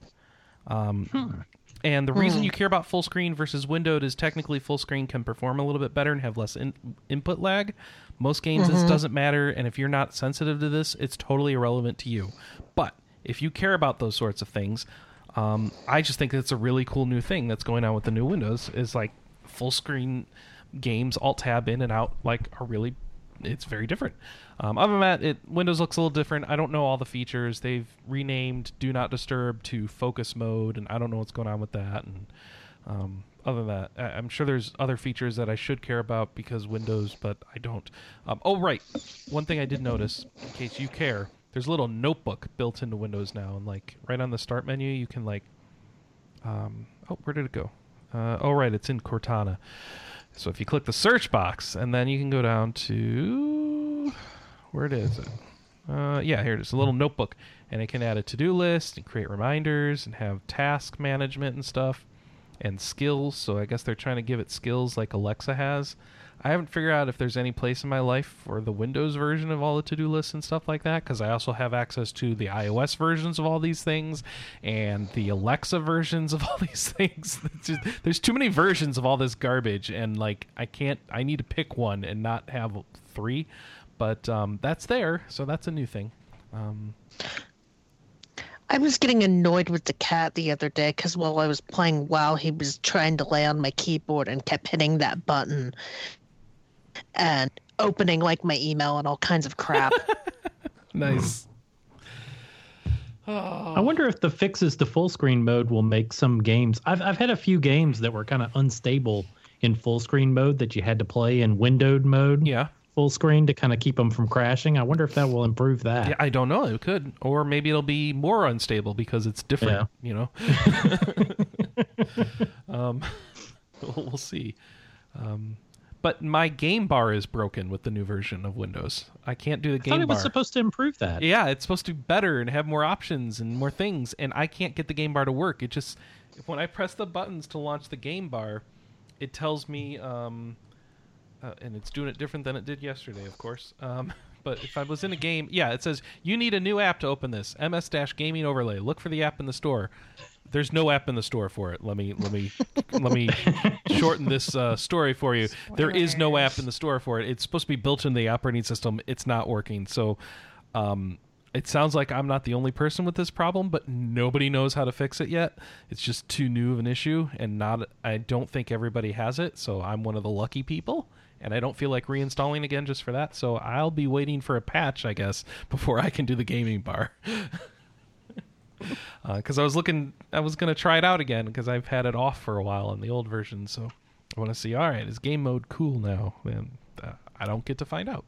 The answer is uh, no. What is cool is that focus mode thing um, can do can be smart now. So you can like tell it apps or just tell it to figure it out on its own where it will say like, "Hey, if you've got notifications coming in for apps and you're playing a game, I won't show them for you." And that might be Oh. what you want, it might not be what you want, but if you are into the idea of not being disturbed by pop-ups during your gaming or other things, I think you can choose it to not disturb you during like Skype calls or something like that. Um, then that's a thing you can do, and that seems cool. All right, that's my Windows review. I'm gonna shut. I'm gonna shut it down there. Kelly, what you been playing? it's been a while, hasn't it? Yeah, you, so you've It's played a like- lot, right? Uh, not not really. I've been playing the same crap that I played the last time I was on. All right, so you played more WoW. Yeah. Yeah, but but to, to be fair, I was like out of town for a week of that, so I didn't have any access to my PlayStation, which I wanted to play more Ni no Kuni, and then for some reason I just didn't feel like playing Alliance Alive while on the road. Um, but yeah, more, more WoW. I've only got my mage and my shadow priest to get to 110 and get I'll get their class mounts, and then I think I'll be officially done with this expansion. Cool. So yeah, um, I've been pop I've been popping up on the alliance side on my shaman because I'm working on trying to get her class mount, and it's kind of fun actually being in an active guild for once. Ah. We're fun. Yes. The. Yeah. What what what do we call this guild? Cute fuzzy Uh, meow. cute Fuzzy Meow. Right. Over on Steamwheedle. Yay. All right. Oh, uh, what are we? it- what- it's- so- I want to know more. Um, Did you finish Ni no Kuni? No, Oh. um, I got the airship, and I've been running around doing stuff in the airship. And uh, Did- i- it's interesting because I got the airship in Ni no Kuni, and I've got the ship in Alliance Alive where that opens up. And at this point, I've I've realized how similar those two games are, and that you have a lot of recruitment to do. And I've found that Ni no Kuni 2 implements it way better because of the fast travel. Mm-hmm. Yeah. Um, yeah, it, it is so nice to be able to just open up that menu, zip to where exactly where you need to go, and do your side quest, and then zip back. Versus Alliance Alive, where um, there is a little bit of fast travel and that you can travel in between the continents, but if you want to get inland, then you've got to walk. And because Ni no Kuni makes it so fast, I haven't really wanted to play Alliance Alive stuff that much. And plus, I listened to uh, the podcast where Pascal was talking about how there's a point of no return, and how the difficulty spikes after that. So I've been really paranoid that if I don't put a lot of um, a lot of effort into my characters, then I'm going to hit a brick wall at the end of the game. Yes. All right. I can't comment on that, but that sounds reasonable. Yeah. Yeah. Yeah, ba- basically Pascal kind of scared me into. I mean, obviously he finished it because he reviewed the game, but it's just like, oh, I'm. I don't like it when games have a point of no return. It scares me Hmm. to my core. I like being able to go back and do stuff, or be able to go back and grind or get get stuff. But um, yeah, I've been recruiting, running around recruiting a lot of characters, and that um, I would like to try and finish it before uh, Strange Journey comes out. But if 15th rolls around and I'm not done with that game, I might just put it on the back burner and finish it later because it, it's one that you could probably go back to easily any, anyway. sure. But um, Ni no Kuni too. I I am still loving the crap out of this game. That's why as soon as I got the airship, one of the first things that I wanted to do was just go around and kill all of the tainted monsters that I could. Um, mainly because a lot of them at this point are inconsequential. My I'm like level sixty right now.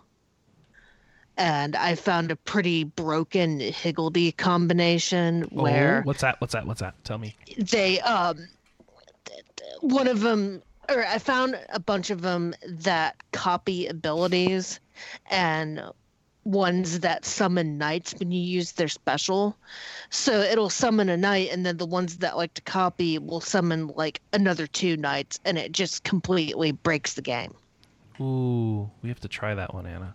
Yeah. That yeah sounds fun.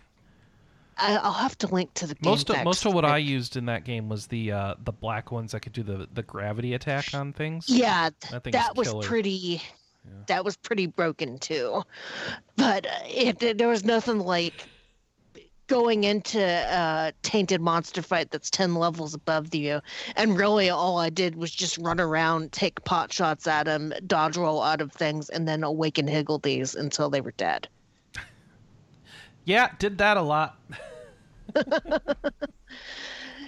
yeah um I, I it's like i like the combat in that game but they don't make it very i don't know easy to melee certain things Yeah.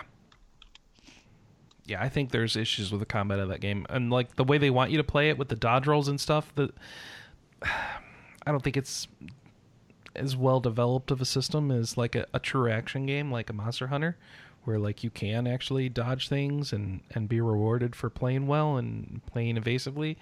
And here it's just like eh, it, it mostly works and then you get hit once and you're one shot and you're done and i'm like okay but the the dodge windows aren't long enough to actually make this work. Some of the attack animations are literally too long for you to evade and stuff and it's, and the tells are instantaneous so how would you even know it's coming? And ugh. Yeah. so then i just uh, leveled that- up there was some way to level up how long your dodge windows last and all that stuff. Oh that's right it's in the the tactic tweaker so that helps. I ended up doing that so i could dodge out of things better Yeah, and I I noticed that Evan, um, you it, when he's out of mana, he can still shoot things with his wand. Yeah, everybody So can. It's, just uh, it's a slow. It's a little bit slower, and then it's just one. Ah. yeah. Yeah, So you can like So really it's- fire them out when you've got mana, but if you have no mana, Mhm. it's just like. Uh. so yeah, he, he can take pot shots at things pretty easily. Well, you, you can charge up too, right? You know how to Yeah. do charge shots. Okay, cool. Yeah, I, I know about the charge shots. It's just I hate the charge shots because then something winds up for a Yep. huge attack, and I don't get out of the way in time, and then next thing I know, I'm dead. Yeah. Fair enough. You know, I, th- I think Chris part of the problem know with the bad anything about that. Yo, no, I heard him complaining about it last week. but you know, I, th- I think part of the problem is that with a game like the Tales series, where if you don't really know the combat, you can kind of cheese it by overhealing. and this game's healing is fundamentally busted. Oh. Well, I mean, you, you don't really have any characters with any Oh, devoted. you heal do. spells. You do. Evan has one that you can equip. Oh, Um, right. Yeah, but he's there might be one other one. I think like his is it, and it doesn't do a full heal. At least we never got it leveled up to the point where it does a full heal, but it does raise, and it takes forever to cast, and it takes a lot of mana So- to cast. So it's not a So great option. Yeah, so he's probably getting hit while he's Right. trying to cast it. The lady, the girl, uh, what's her um The Bracken? pirate girl? Bracken. Oh, her. She has a healing bot that she can put down on the ground that you can stand in to get healed. Okay. That's your other healing option that I can remember, and then the rest is all Higgledies, and or yeah, Higgledies spamming items. or uh, messed up Lisa Simpson throwing balls into the Yep. field. Yep. Waiting for Lisa to do it. Yep. Yeah. Yes, I, I found that my best strategy is not only abusing the Higgledy system, but also um, controlling Evan Mhm. because most of the characters focus on, or most of the mobs focus on Roland because Yeah. he's kind of in there doing melee damage and just using Evan to kind of take pot shots. Mm. That's what I've found kind of works best, but I haven't I haven't really gotten to any hard fights yet other than the time that I tried to take on like a level 70 tainted monster and I wasn't doing any damage to it at all. So it's like, okay, I need to kind of get some more levels under my belt before I try to take this one on. I'm wondering if you're supposed to customize your party for different fights more, and it just never I got into wonder doing that that, too. because I just I ended up with Bracken. Um, what's his name? The the bigger wizard and Evan was my main party. Um, what the heck's his name, Anna? Do you remember? I forgot I don't know name who you're talking about. The ar- the Archon. What's his name? The wizard. The wizard in your party. He wears a blue coat. The only other guy besides Evan who can use a wand. There's only six people in the party. we should. This shouldn't be that hard. It was the one that you picked up in the Burr Kingdom. Yeah. I don't think I ever controlled him. I don't care if you control him. Don't you know his name? No. No. Okay. I don't either. Uh, I'm I might switch out the uh the pirate girl with Bracken. Not only because I like Bracken's design better, but it sounds like she has that heel bot that helps out too. Man, I don't, I don't know. I mean, if I really Leander. wanted to, His name is Leander.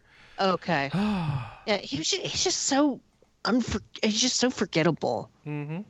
after he joins your party. But I, I really like Bracken's storyline Mhm. in that game and the Techno Kingdom, and and I like the music that plays in the factory of that level. Yeah, it was good for a while. Then I got sick of it. But yeah, I I could probably power through this game probably in a weekend and wrap it up. But I've been having so much fun um, running around on the world map and finding caves I haven't found yet, Yep. and fighting bosses that it's like I don't want it to end. And some of the other games that come out this year are gonna have some competition. with This game for me because it, it it really scratches that classic RPG itch for me that I've kind of missed in some of the games that have come out. Mhm. So yeah, that's that's pretty much all I've been playing is that and Alliance Alive and WoW. Fair enough. I think that brings us through the now playing section. Beep, beep, beep, beep, Yay. beep, beep, beep, beep, beep. Hey. all right, let's talk about headlines. Um, all right, we already talked about the new site. That was the first headline on my list here. So, so Japan is getting a collection of all the River City Ransom games, Yeah, or just most of them. just a few of them. just a few of the 18 of them to be specific. From Arc Systems Works, who owns the license or owns that property, I guess. The Kunio-kun the World Classics Collection will be released for PC, PS4, Xbox One, and Nintendo Switch. Um, this is Japan only for now. Yeah, But if it comes here, it may come in a different form. Oh, okay. Because the licensing really? would be harder. Yeah, so some of these games were licensed before to different people. Oh, So, yeah, getting them all over here would be challenging. all right. So I'm gonna read through this list. We've got Downtown Neketsu Koshin Kyoku. I don't know what that is. Uh, Neketsu Koku Dodgeball Boo, the original Japanese version of Super Dodgeball. Um, they also have the U.S. version of Super Dodgeball. Then they have Neketsu Kakuto Densetsu, which is not a Secret of Mana game. I don't know what that is. Densetsu means side story. Okay. Then they have Neketsu Street Basket. Okay. That's basketball, I Ah, think. yeah, probably. Neketsu Koku Dodgeball Boo Soccer Hen, which was released in the U.S. as Nintendo World Cup. Yeah, so soccer the game. two games that you mentioned so far were licensed by Nintendo. Oh, that would make things harder. Yeah. So Yeah. River City Ransom is licensed by Nintendo? Oh, Super Mm. Dodgeball is licensed by Nintendo. No. Wait, the Nintendo Dodgeball game is licensed by Nintendo. The Game Boy Advance Dodgeball game is licensed by Aksys. Oh my gosh. The uh, Nintendo River City Ransom is licensed by Nintendo. The Game Boy Advance River City Ransom is licensed by Atlus. But these licenses, Oh, what, good are they lord. on in perpetuity or something? Some of them are, yeah. Okay, so we've also got Biki, Bikuri Neketsu Shinkiroku Harukanaru Kin Metal, which is the original Japanese version of Crash and the Boys Street Challenge. Uh, that one uh, has different licenses in North America and Europe. Okay. And I forget which one is which. Uh huh. Then we have Kunio Kun no Neketsu Soccer League, Uh, I don't think that ever came out here. Ike Ike Neketsu Hockey Boo. A U.S. version was planned but canceled. Yeah, somebody has the license for that, but never used it. Then we, this is great. Then Neketsu Koha Kunio Kun, which is the original Japanese version of Renegade. So that was uh, that came out Never even heard here, but this. only in arcades. So, and I don't know who has a license, and I'm scared because I think it's Konami. Oh, Oh, Uh, lovely. Renegade. Okay, so this is an arcade. All right. fine. Yeah, it only I, I'm I'm I'm sure. Maybe I'm wrong, Okay, but I you don't know. want to say like it, the only way it ever came out here. Then we have Downtown Niketsu Monogatari, which is the original Japanese version of River City Ransom. Yeah. So and that's li- licensed by Nintendo. Then Kunio Like Kun no Jida. Oh, okay. Kunio Kun no Jidai Geki Da Yo Zenin Shugo. I have no idea what that is. I don't know either. They're going to include Renegade, Super Dodgeball, and River City Ransom, the U.S. versions, and Crash and the Boys Street Challenge. Um, in So- Japan, you get all this. We have no idea what we'll get here, if any of this. Uh, all 18 games support online multiplayer for up to four players at once. It'll also feature 55 missions across the games. Completing these missions will unlock bonuses such as avatars and nicknames for players' online profiles, gallery illustrations, and more. And just to remind you, PC, PS4, Xbox One, and Switch. Which the Xbox One seems to hint that it'll come here, or they're in planning on it Yeah, I mean, why would you put a Japanese game out on the Xbox One? Yeah, for those, you know, 5,000 Japanese Xbox One Oh, owners. don't don't don't be don't be like that. You know, only five people have them. Stop overinflating it. They, they five sell like Xbox 40 a week. Come on. No, they've sold like 40. Period. uh, I don't know what they're doing with them. All right. That's the that's the Kunio Kun collection. Moving on, we have Omensight, which is a game from Spearhead Games. It's an action adventure title. It's coming out on May 15th. Finally has a release date. This is a PC, PS4, and PS4 PS Plus members who pre-order will get 20% off. Uh, this is a game where you play as the the harbinger, a warrior outside of time, goes and kills things. Is this this is just action thing? Yeah, action adventure, action adventures. All right. It's not a Dark Souls like- like, is it? Mm, no. Okay, that's all I want to know. Oh, are you sighing at Dark Souls like Anna? Yes, because there's an entire Twitter account dedicated to headlines that that call things like Dark Souls. Oh, what's that Twitter account? I want to go there. Oh shoot! All right, you you find it for me later. Um, after the next story, you tell me. All right, New Little King story is gone. It's been wiped out. No, Konami has removed the Vita title New Little King Story and all of its DLC from the PlayStation Tour. yeah. So Store. the Twitter is X, as in the letter Wait, no, hold on. I said after the story. No, but I'm it's a, it's called transition. relevant. But it's relevant, and I found it really fast. okay. It's X, as in like the letter X meets Dark Souls. Hold on, I gotta log into Twitter. One, nine, two. So, do you remember when all first-person shooters were Doom games? You remember when all loot games were Diablo clones? That's still true. That's not true. Oh yeah, they're all Destiny clones now. Do you remember when all video games were Nintendo? yes. How far back can we go on this? all, all monster games were Pokemon. Vampyr combat looks like a mix of Dark Souls and Arkham. Influence of Dark Souls on Avengers Infinity War. Yep. I like this meme. Oh, I'm not showing it on the stream. Um, this one's great. But yeah, you can see how ridiculous these these headlines get. These What- what I- comparisons get. What I'm getting at is that this trope is nothing new. No, it totally isn't, but it's still hilarious. Yeah.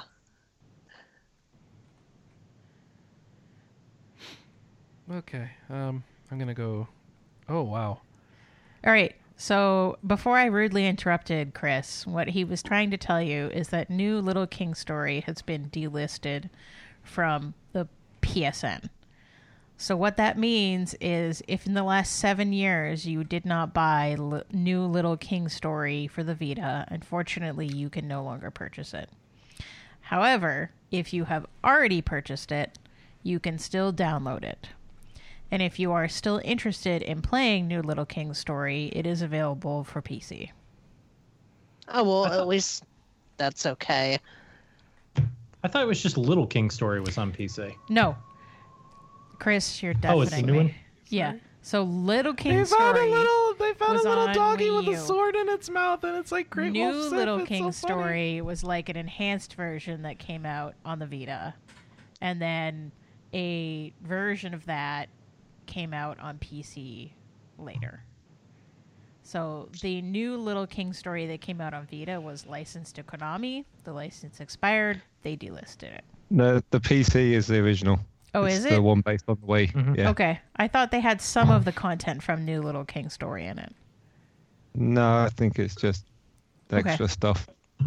So I think that was XSEED. Was Okay. there any difference between the two games, or uh, Yes, Yeah. oh, lots. it would have been nice of them to warn us. You know, hey, this is being delisted. It's Konami. I know.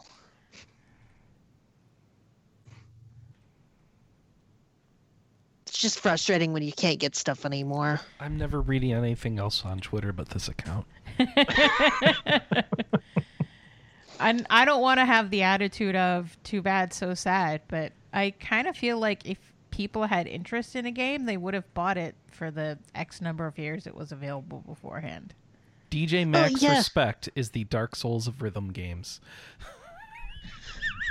Well, yeah, but I mean, you get somebody like me who I actually picked up the Wii Little King story recently because I found it at a used bookstore, and you know, people might want to check out if there was a sequel.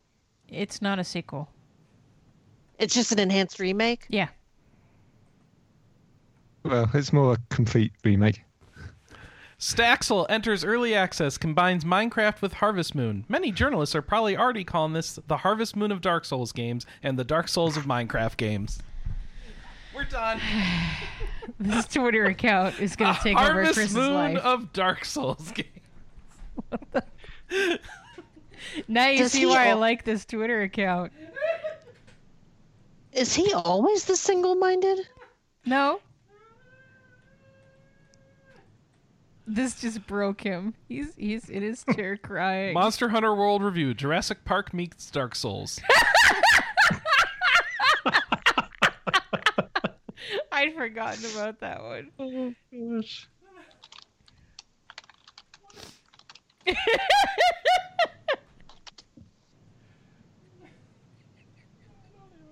what's going on. Ah. All right. Um.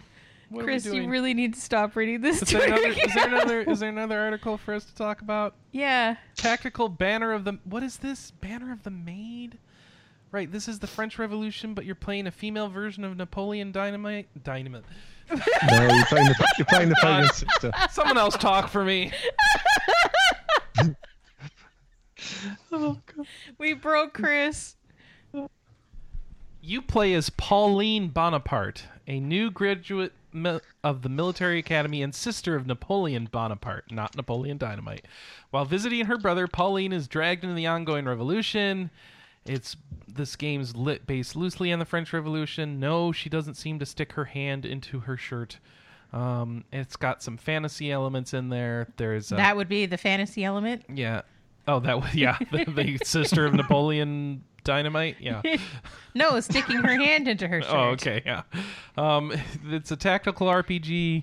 It's coming worldwide in 2018 for PC, PS4, and Switch. It's being put out by Chinese publisher CE Asia. There's English in the trailer. You can watch It's it really on the cute. site. Um, Very cute English in the trailer. English is always cute. Truck have started to move. Square Enix has announced a game called Scarlet Grace, Saga Scarlet Grace, Hero no Yabo. An enhanced version of Japan only PlayStation Vita title Saga Scarlet Grace will be released in Japan on August 2nd. It'll be out for PC, PS4, iOS, and Android. Uh, they put out a trailer. We have no announcement for the West. So if you care about more. So this is. What is this? It's an enhanced version of the first new mainline Saga game in over a decade, which. That came out in 2016. This is the game we were seeing was announced for Switch a while back, right? And now they've announced more. I'm confused.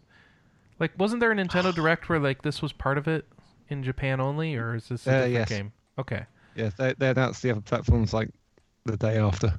okay. Hey, this is old. Oh, right, because we haven't had a show for a while. Okay, it's my fault. I'm like, why is this so old?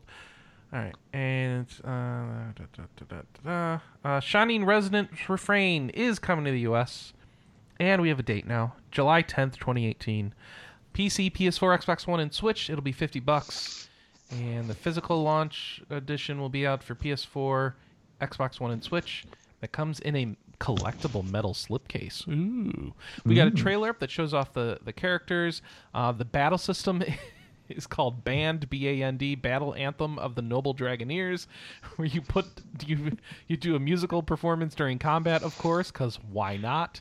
And yeah, so this game has music, and I think everyone's a dragon too, or something. I don't know. It's a shining game. The main They- guy's a dragon. the main guy's a dragon. Okay, only one dragon. Um, some elves because shining. No hamsters with helmets. Um, that I that I've seen at least. And uh, yeah, there you go. You play flutes I, uh, during combat. I actually can't wait for this game. Okay. Well, July looks so fun. I hope it's fun. I, I really hope it is. I might be eating some crow in a couple of months, but looks fun to me. Yeah. Um, more blades came to Xenoblade 2. Xenoblade Chronicles 2 had an update uh, it, called uh, version 1.4.0. It came out on Friday, April 27th, and it has uh, NPCs that trade experience points for poppy parts for those playing for a second or later playthrough, a new sorting option, and some new blades. Um, Poppibuster, um, which is a mech that Poppi rides around on. I don't know how that works. Uh, it looks like you unlock it through a special quest, and you have to have the expansion pass to get it. And the second blade is T-elos Re, a character, a rival character to KOS-MOS in the Xenosaga trilogy, and KOS-MOS is already a rare blade, and one of the rarest actually. And then T-elos Re can be obtained by anyone who's beaten the game. So guess uh, not for your first playthrough, though. Who has time to do multiple playthroughs of Xenosaga or Xenoblade? Really? I know, right? but all right, there you go. Pillars of Eternity 2 has a season pass. Let's talk about this. I backed Pillars of Eternity 2, and I forgot that I backed Pillars of Eternity 2. And here's the reason I forgot that I backed Pillars of Eternity 2 because they didn't do it through Kickstarter. They did it through their own site. They didn't do it through Fig. They didn't through Kickstarter. They did it on their own site, right? No, they did through Fig. It was through Fig? You sure? I don't think Yep. so. But all right, I'll take your word sure. for it. You're 100% sure. All right. Yep. So apparently I was a backer of this and forgot that I was. And I said, you know, I don't need all this collectible crap. Um, all these things are interesting, but not very important to playing the game. I'm just going to back for the game and get it for a less expensive price. And that's what I did. Since then, I've gotten more and more excited for Pillars of Eternity 2, and I'm like, I would like some extra bonus things. Um, and then I, of course, forgot that I bought the game. So I went and I said, when Pillars of Eternity, they announced all the physical releases a couple months ago, and they had it. all- That is at the time they put it all up for pre-order everywhere. I was like, ah, that looks like a really good version. That Obsidian version. It's physical. It comes with a cloth map, which is the most important thing if you're playing a Baldur's Gate like game. You need that cloth map. You just have to have it. And boom, it's from Best Buy, so I'll get 20% off it. That's great. Um, I later realized, oh, I've already bought this game because I backed it. So when realizing that last week, I canceled my pre-order and I went to my backer thing and it's like because I got an email from them from them saying, "Hey, you can get your Steam code now." I'm like, "Huh? what? What?" So okay, fine. I went ahead and uh, over there, so I canceled my Best Buy order and I said, "All right, so let's take my backer version and how are they doing this? Oh, it's like a a backer kit like system where you actually just have credit towards." All the versions they offer and you can easily upgrade and chip in some extra money if you want a special edition. So i'm like all right let's look at all these special editions and see what i get. So i tried to find the one that's closest to the obsidian edition that i was ordering on best buy and that looks to be like their digital deluxe edition. And it was like okay cool. Uh, let's compare. Does it have everything it has? Okay s these things i don't care about. And of course it's digital only so it won't have a cloth map. That's really sucks. Um, but you know, I'll- can live with that. And it has this thing, this piece of DLC, this piece of DLC. And like, wait, now wait a second. This one over in Best Buy says it comes with the first three pieces of paid DLC content that will be released for the game, and this digital deluxe version doesn't. Like, well, that's that's weird. Um, and uh, how much is this? Okay, it's like. Oh, it's like 70 bucks here for this one and 60 70 bucks here for this one but this one doesn't come with the DLC but this one does come with the DLC. This one comes with some other things like some digital novels and stuff that the Best Buy one doesn't. And it's like, okay, uh, so I guess I just can't get the DLC. But and very easily, you know, easy to figure out. Like the physical one is coming. Uh, this physical Obsidian edition is coming with a season pass that covers like the first big releases of DLC. So and the the one that I was getting from backing, even upgrading, the none of the editions I went through. Okay, well, it's the more expensive editions. Does that have the season pass? No, no, no. Literally every edition on the backer site did not come with the season pass that the the physical edition they announced would come with. Uh, well, one of the physical editions. So you couldn't get it. So I was like, well, that really sucks. Well, fine, just I'll just get the digital edition, and I've already put some money into it, and it's not as discounted as Best Buy, and I'll just hit next, and and then the next page they had add-ons, and one of the add-ons for twenty dollars was season pass. I'm like, you, what are you? He was really upset. So for more money than the Obsidian edition, I, as a backer, could get all the things in the Obsidian edition, uh, as well as some couple other things like a soundtrack, um, and then, and then I could have the season pass too. And it's and the, and I was like, now wait a second, where's the fact that I'm a backer coming into play and getting me some sort of discount? And the answer is, it's not. you should have just waited and bought the physical edition because this is garbage. So I said, okay, well, I'm done with that crap. I'm going back and I'm going down to just the ba- bare bones game that I've already paid for and back. I can't get a refund for this thing, so I may as well just.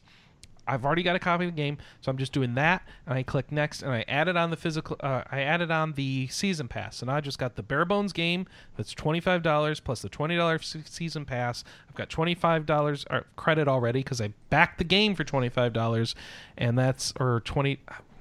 There's like a five dollar coupon thing. It's really stupid. The whole system's stupid. So I just did the uplift, so now I've just got the bare bones game and the season pass, and that's it. And I won't get some of those special things, but I don't care because it's not the cloth map anyway. So who cares? And I don't get the the the novellas, but I was never really going to read the novellas anyway, so who cares? And I'm bitter about the whole thing, and the whole thing's messed up, and it costs more money on the backer thing, or even if it's the same money, why aren't the backers getting treated better? Why aren't their things less expensive? And they're not, and it's so stupid and nah. The five dollar thing is a super backer discount. Yeah, that's So right. if you Because I back the Pillars one, one, right? yeah, you get five dollars off this one. Yeah. I got Yay the super duper elite collector edition thing. I, and okay, so if you were So going got to a spend, statue. so that's the one thing that you know, as a backer, you have access to some extremely crazy collector's editions that you could get, and that you can't get any other way. So that's that's a value of being the backer, I guess. But if you're just and if you're just getting the game and you back the first one, you've got the game for 25 bucks. And that's that's one way of looking at it as a cool thing. But if you're that into it and you're backing it, maybe you want some more things, you know, and that should be available to you at a discount versus going literally I would be better off and gotten more stuff by not backing the game and just pre-ordering the best the the Obsidian edition at Best Buy with the 20% off there like and that feels wrong to me but you know it's kickstarting games. It- there's nothing right about Well, I right think when now. they did the Kickstarter, the the season pass wasn't involved at no that it time. wasn't. Yeah so. So. And to be fair the season pass is normally retailing for 25 bucks right? So whatever the whole thing is just messed up. Anyway so there's a season pass now and that's been clarified that you can buy that now and how that works. So the first dlc of the game will be called beasts of winter in july 2018 um, and you'll get to go to an island populated by a doomsday cult and a mysterious dimension known as the beyond. The second dlc will be called seeker slayer survivor. It'll be combat focused expansion in september of 2018 the third dlc will be called the forgotten sanctum and you'll be dealing with the Wizards of Eora, uh, challenging their mental wit, party allegiance, and morality. So that sounds like the talking expansion. I like that. Um, the content will appear in November. Uh, they'll be ten bucks a, a piece, or the season pass will be available for twenty five dollars. And there you go. And if you're not already doing it, there's a whole Deadfire scavenger hunt thing that you want to do and link your Steam account to it so that you can get all the bonus items from it. We talked about it last time, but it's still a thing, and they're still putting out codes for it. I'm bitter. Anna, there's a new Neptunia game coming to Japan. Okay.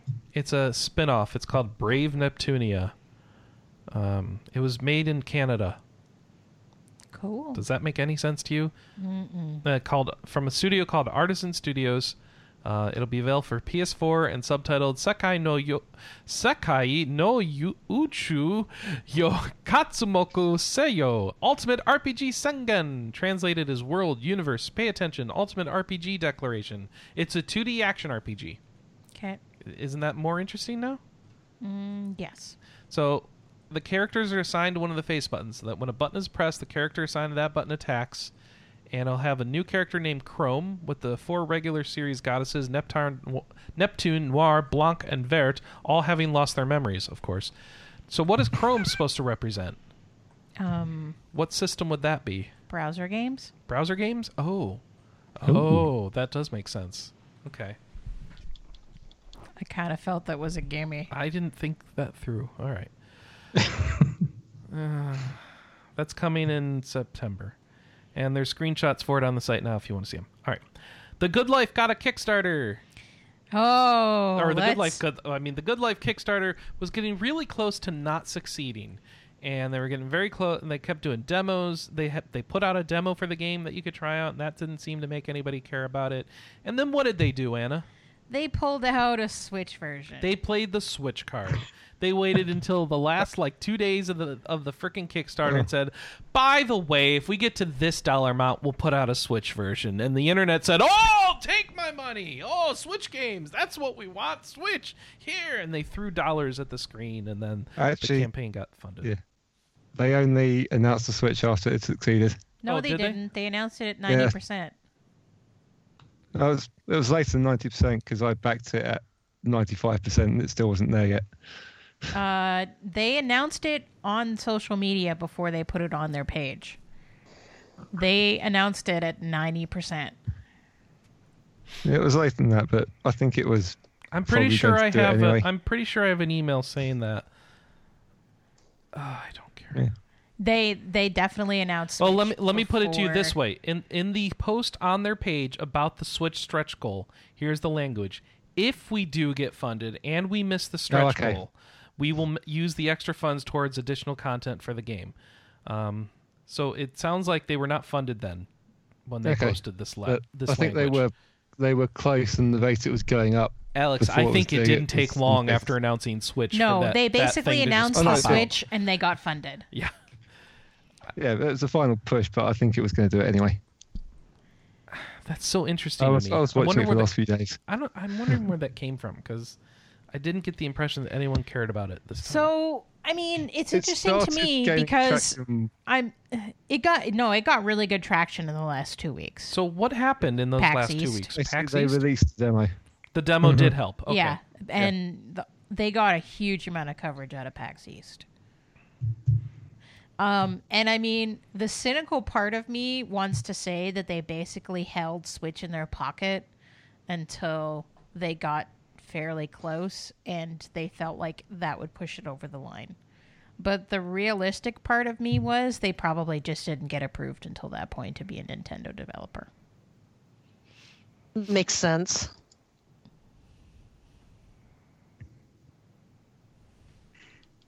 All right. The game, the game itself is kind of. I, I played the demo and actually it did end up backing it. The game itself is kind of So weird and interesting. Yes. So nothing about the pitch interested me. It was only when I saw the game in action and being played that I was like, okay, now I'm interested in this. I feel and like from I messed up, I can- Anna. Huh? I feel like I messed up. I don't think I bumped up to get a Switch version. Okay. I should have done that. Oh well. As far as I could read, all I the don't think it reached the Switch goal anyway. So Oh, okay. Let's see. They what? I missed what Um, Alex said. He doesn't think they hit the Switch goal. No. They hit 81 million yen. Let's see what the Switch goal was. 88 million yen. yeah, okay. they so- didn't hit the Switch goal. Okay. so so much for that whole theory about hitting the Switch thing. All right, fine. that And doesn't rule it out entirely, though, No, it does it? doesn't. no, no. it doesn't. I suspect that they'll do it anyways. Yeah, he's he's saying it won't be a promise, but he's still going to try really hard to make it on the Switch, which means I think it'll happen. But who knows? This game, I I keep getting the feeling that they felt like they could get more money for a Swery game than they really could. But whatever. How much money is this? This is not much money, right? eight hundred thousand, something like that, wasn't it? Oh, is it just two? Yeah, all right, that is much money. And then hopefully they've got funding from elsewhere. You would think so. whatever. I would hope. It's a Swery game. We'll see what happens. Speaking of games people don't seem to care about, um, Destiny 2 has got an expansion announced. Oh, people care about that game, Chris. They don't seem to talk about it much anymore. Uh, I didn't uh, they have s- was it Activision had some recent uh, uh, I saw on Twitter some recent their yearly thing about the games that are successful and they listed and Destiny 2 wasn't on there. So people are kind of making a little stink out of it on tw- Twitter. Well, it wouldn't surprise me. Didn't they like lock some content behind DLC or change change something with the leveling so that you had to buy DLC in order to progress? Um, I don't know how the first expansion worked because I haven't even finished the base game. So, uh, so they've announced the second expansion here. It's called Warmind and introduces a new location to the game. It's called Hellas Basin on the pole of Mars, and uh, it there's a story focusing on Guardian Ana Bray who had disappeared and was thought lost and. And blah blah blah. Story, story, story, story. Uh, include new areas, including frozen glaciers, rocky caverns, and hive-infested caves. Woohoo! Uh, and a new raid layer, as well as wave-based endgame challenge called Escalation Protocol. Uh, something about a horde mode. Uh, various new weapons, armor, and gear. Um, uh, if you're on PS4, you also get an exclusive strike. Uh, excuse me, a timed exclusive strike called the Insight Terminus. Warmind is set to be released May 18th, so very shortly. Like the base game, will be PC, PS4, and Xbox One. Yeah, check the uh the tweet I just linked from Jason Schreier on the he's the one that I, that I saw it from. Um. Okay. Let's see. Uh, uh, pop quiz. What's missing from this bragging list of Activision's accomplishments? Destiny 2. So that's weird. That is weird. But I mean, they were comparing it to the new Crash game, an unreleased Spyro remake, Call of Duty, Candy Crush. They own Candy Crush? yeah, they own King. Wow.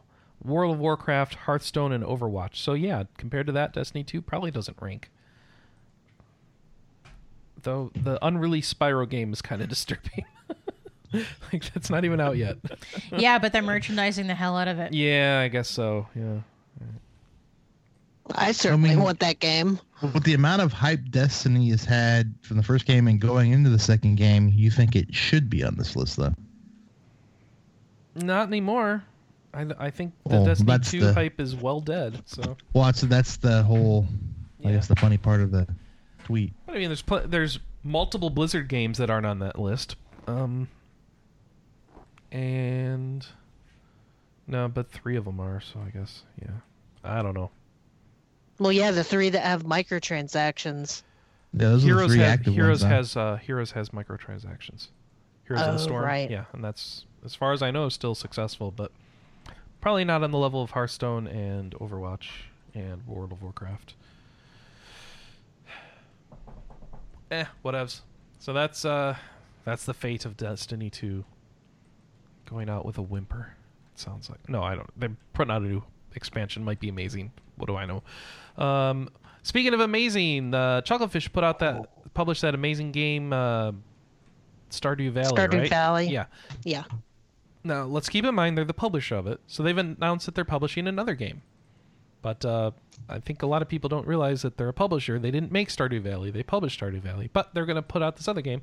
And some people are like, "Well, how come they aren't making more Stardew, like a Stardew Two, or a better Stardew?" Like, okay, listen, that'll be the Stardew developers' job. All right, so they've announced Eastward, um, a new adventure RPG being developed by Shanghai-based studio Pixpil. Pix, Pixpil? Yeah, Pixpil. All right. Yeah. It's PC and Mac. No release date announced. Um, and who was saying they liked the look of this game? Was that you, Josh? I I- really like the I- look of this Oh, game. Kelly Yeah. does I too. did too. All right. I haven't really seen much of the trailer yet, so I'm gonna watch it while you Oh, talk. watch Tell the me why it's amazing. Oh, I, what would you describe the art style like? It's like um, I would call it like a blend between 16 and 32 bit because it looks way too advanced to be 16 bit graphics. this But looks like a the- better version of Stardew Valley's graphics to me. Yeah, mm-hmm. It's how I would to be- describe it. to be fair, Stardew Valley was all one guy. Yeah. This looks like it had a team or a better artist. I don't. I don't mean to be harsh, but I do like the look of this more. Oh, and then they're walking around. Is what is this? The Last of Us, or got a guy carrying around a girl? No. Oh wait, no. There's other people, and they're not shooting at them. Dancing in a bar. What do you do in this game? I don't Do you- know. He's got a flamethrower in some parts. That's pretty awesome. I, is this an adventure game? What did we? This is uh, supposed to be. An, oh, there we go. He hit people with a frying pan, and there's. It looks like there's a little bit of puzzle platforming, um, without jumping. So just solving some puzzles, battling things with frying pan, and you've got a guy and a girl kind of doing two person puzzle exploring. So. If this was just any other indie game, I would say it was a puzzle platformer with a unique art style, like generic indie game. But it looks like it has combat and stuff, and we haven't seen the menus or skills or anything, so we'll see. Anyway, and at some point, the robot whips out a fish, and they're gonna have sushi, I guess. So If, if if I were to venture a guess, I wonder if there's a town building aspect of it because later on in the trailer you see more people in that dilapidated town at the beginning. Mm-hmm. Maybe So maybe you're recruiting people. we really don't know. So they put out this trailer just to get everyone interested, and we don't know when it's coming out. So be excited, new Chucklefish game, I guess. Uh, do, do, do. Yeah, they're trying to be like a darling indie publisher, and they have a few games that are coming out that look interesting. Yeah, isn't there a magic school one Yep. that they announced? Yep. Yep, Okay. Yep, yep. Yep. You got it. They have like five or six projects that they've announced, but um, I don't think any of the things that they published outside of Stardew Valley have really hit it off. Um, they published Starbound, I believe. Okay. Starbound was the Terraria clone on Steam. Yes. Thank you. I knew there was something else big that they did. Yeah.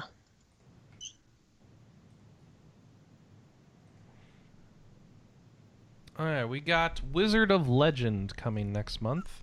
Indie developer Contingent 99 has announced that its Kickstarter funded action RPG Wizard of Legend will be released May 15th. Um, oh, not ne- next month. That's this month. Sorry, I misread that. Uh, it'll be out for PC, Mac, Linux, PS4, Xbox One, and Switch. That's a lot of platforms. And it looks like they, they kind of held to their uh, announcements and stuff. Like, they st- stuck to their timeline. Isn't that interesting? It's a fast, though they describe it as a fast dungeon crawler with roguelike elements and a pixel based art style.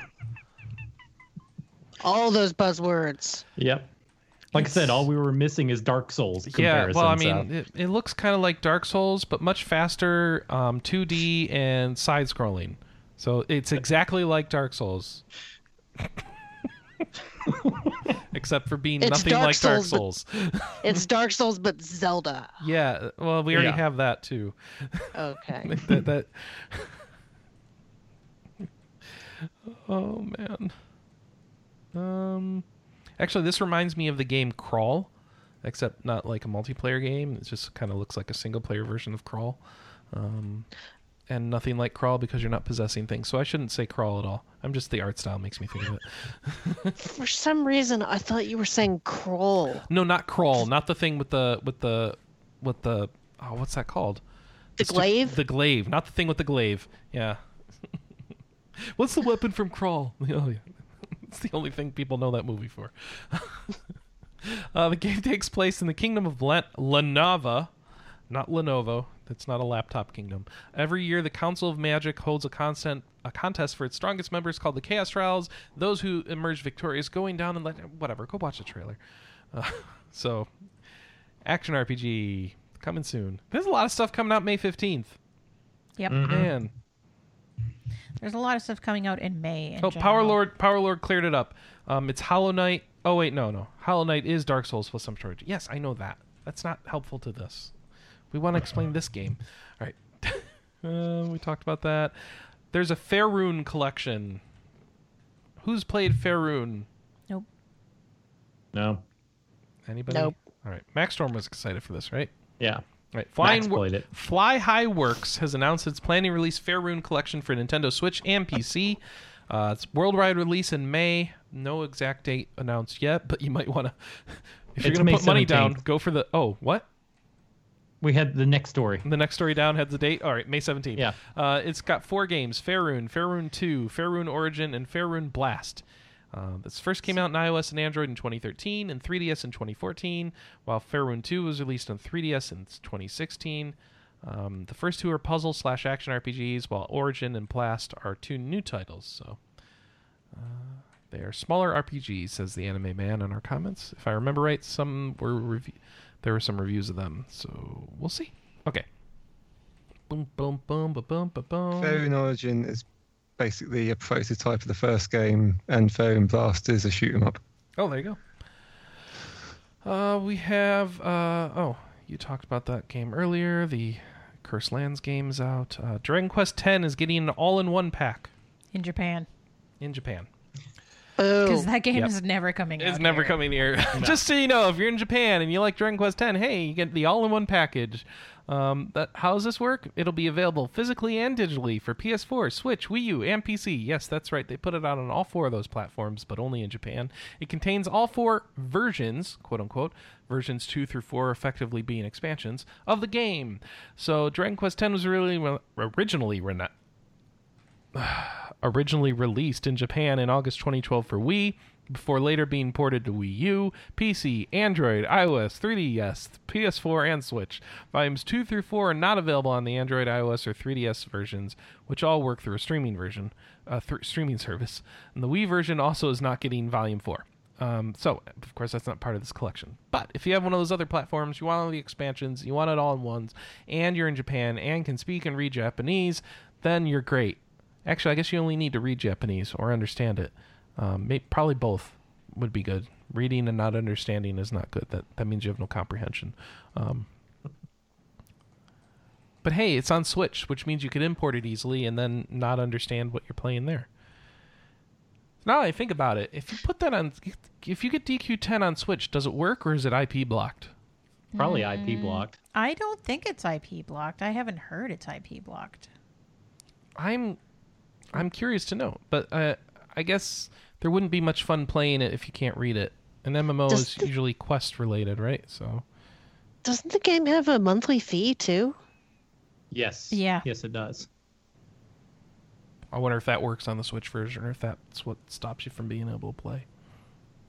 Well, yeah, I would imagine that you would. I don't know how you would pay for that monthly fee. Um, Here. the the Switch eShop it no longer is uh, tied to specific currencies. Okay. Sure, assuming the monthly fee is collected through the eShop. If they Okay. collect it through a different service, that might cause you issues. So Oh, I get it. yeah, Yeah. so I, I can't comment on. y- Go go look it up. Don't take our advice. Don't don't just go and buy. When's it even coming? It doesn't matter. I don't care. Ghostlight cooks up Sorcery Saga on PC. Ah, that's the uh, Curry God game, Sor- Sorcery this Saga, was- Curse of the Great Curry God. This was originally Vita exclusive. Yeah, now it's going to be on PC. Now it's on PC, so this should make people happy. I, I finished that game. It's you a play this cute yet? little roguelike. Yeah, I haven't played it because I'm kind of eh, on roguelikes. Okay. I- It's it's a cute little game. It's not gonna blow your crap away or anything, but I enjoyed what I played with it. But um, that was also like one of the first Vita games that I bought. That's why I was thinking it was early-ish Vita game. Yeah, it Yeah. was really early. All right. Dark Souls Remastered. You know that Switch game? It's the Dark Souls of Dark Souls. It's the Dark Souls of Dark Souls. Yes. Uh, they've uh, they're gonna have a, a test on the PS4 and Xbox One. They're not gonna have a test of the Switch version. It looks like, um, but uh, it's gonna have network tests. Japan, uh, May 11th and May 12th. Check the story for the times for your region. Um, like, it's it, it's in the evening on like May 11th and May 12th. It looks like, um, and you can, I guess, download it for free and test it or something. So.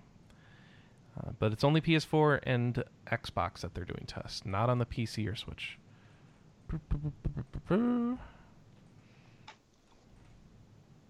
Okay. And then we have Sword Art Online Fatal Bullet. It's getting DLC. Are you excited, Alex? Alex's favorite game. Yay. It's adding three new playable characters Dyne, Yamikaze, and Musketeer X, a new offline game mode called Bullet of Bullets, 4 versus 4 deathmatch multiplayer, new story missions, dungeons, and bosses. It's a big DLC. And if you are members on the PS if you are on the PS4 version and you're also members of the Epic Reward Club, you'll get a free Sinon ALO costume. Okay. So there you go. Those are words that have some sort of meaning. To somebody. Yeah, unfortunately, I know what they mean.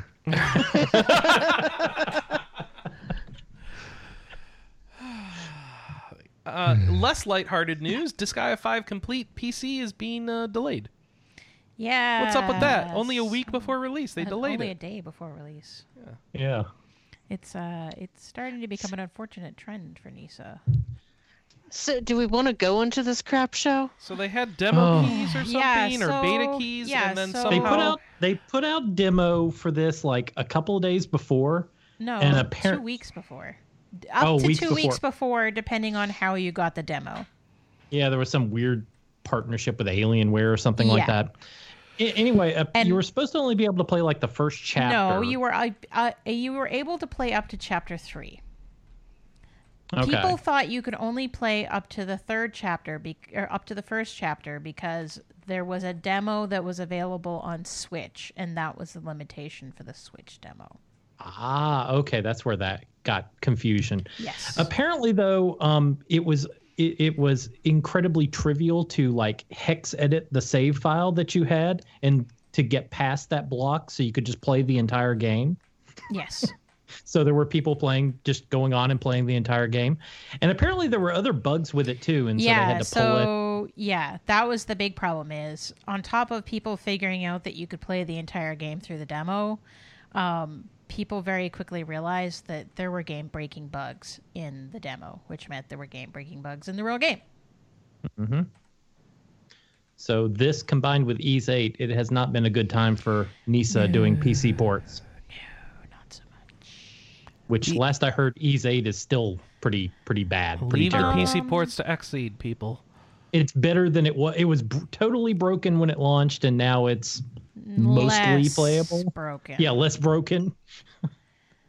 So at at the same time, these problems are not related to the Ys Eight problems. So Yeah, yeah, totally Ys different games. Eight um, was done by NISA, which means Mm-hmm. the PC port was outsourced to a completely different um, company.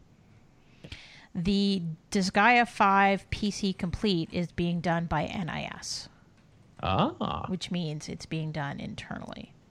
so it's being done in Japan. Correct. So Well, while these situations look stupidly identical, they are two separate issues. yeah, And hopefully this this Disgaea 5 problem can get resolved much faster. Hopefully. yeah, yeah. The problem with Ys 8 was that Falcom has been programming for PlayStation platforms for a decade, and they program a lot of the technical programming things are done for like specialized PlayStation calls that don't exist on a PC. So porting those kind of games is much more challenging than, you know, a, a normal game. Hey, hey! At least they didn't do like Square Enix and change the release date on Chrono Trigger so that uh, bad reviews of the game won't show up. As, Yeah, did you hear about that garbage? They totally No. changed the release date of uh, of when Chrono Trigger came out to when they put out the new patch, and so all the re- bad reviews look like it's for an early access version. Yeah, for pre-release. Are now considered pre-release and have a uh, less detrimental effect on the game's score, yeah. which is a skeezy move. That is super shady. Yeah, Yeah, there are there are a lot of things I can forgive companies doing, but that is just a that's just a crap move. That is some hot garbage right there.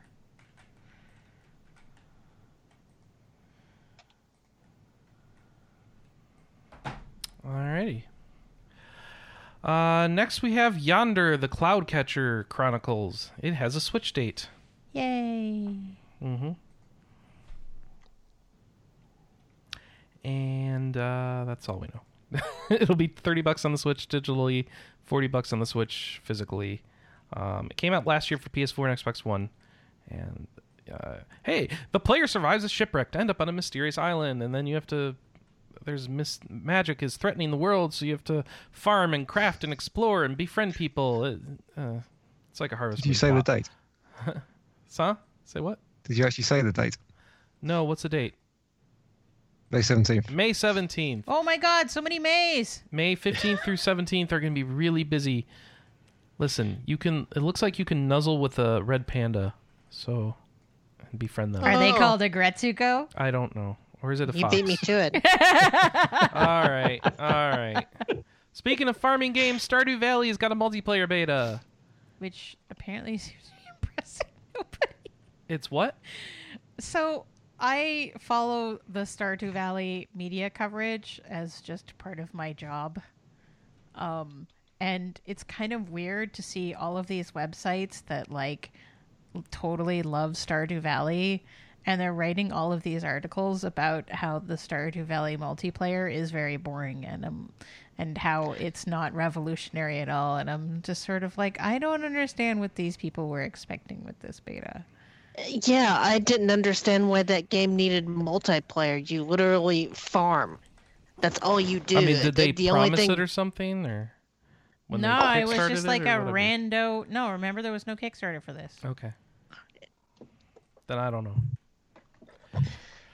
I mean, literally, the only thing that you could do together that would be fun would be to go into the mines to mine stuff. But even then, that's pretty inconsequential, and I could see people screwing each other up with like bombs and stuff like that. So I don't know what they expect the the multiplayer to do. That's special. Like, did they want combat or something added to like have arena battles with your friends, or like you're farming with other people? It- yeah, I mean, and and the combat is so basic that it really isn't even that fun. Wouldn't even be that fun to play with with other people. It isn't like a Terraria where you could team up on bosses and stuff. Yeah. Oh, so there you go. Whew.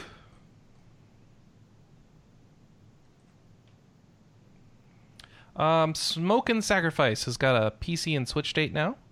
Um, this is uh, I don't understand what you do in this game.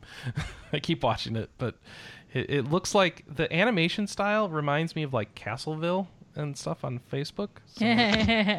So, um, but you walk around and you're trying to save your kid, and you're interacting with things, and there's, I think there's combat, like actiony type combat, and I see you're taking a knife to some stuff and running around to m- monsters and avoiding them. Anyway, um, it's 25 bucks. It'll be May 31st on PC and Switch, and it's 20% off for the first week. So there you go. It'll be coming out on PS4 and Xbox One later in the year. So you can go check out that trailer and see if you're into it. And then Anna, tell me about Harvest Moon Light of Hope getting a season pass. yeah, it has a season pass. Wow, really well. Good job. I'm, There's four pieces of DLC that are coming out. They're twenty bucks if you buy them separately. They're ten dollars if you come buy on. the season pass. You work for the company that putting this game out. Come on, yeah, hype it up but I a bit. told you I wasn't going to shill this. You should shill it. This if is you your moment to pre-order shill. the digital bundle, you get all the DLC for five bucks. Okay. For five bucks? Yeah. I thought the season pass is ten bucks. Yes, but if you pre-order the bundle, which is the Oh. game and the DLC, Oh. it's five bucks. So the game's normally forty-five. Uh, forty. Because the digital bundle is the game with the. DLC for forty-five. Oh, it's listed as 50 on our page. Uh, Did we do it wrong? no, because that's going to be the regular price after. The Oh, if you out. pre order it, you get five bucks out. Okay. Correct. Ten percent off. What's the point of a bundle if you don't save any money? You do Not later. correct, Okay. Well, and you still save money off of buying all the DLC individually. It's Yes. literally half price. Okay.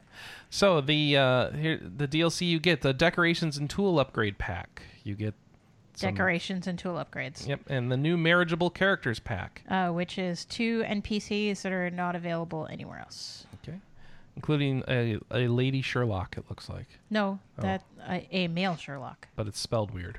Yes, his name is Sherlock S H I R L O C K. Okay, Please don't sue us. all right.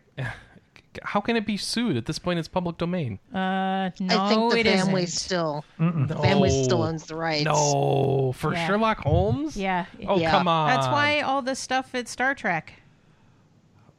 What? That's why Moriarty didn't come back for so long in TNG. Oh my gosh.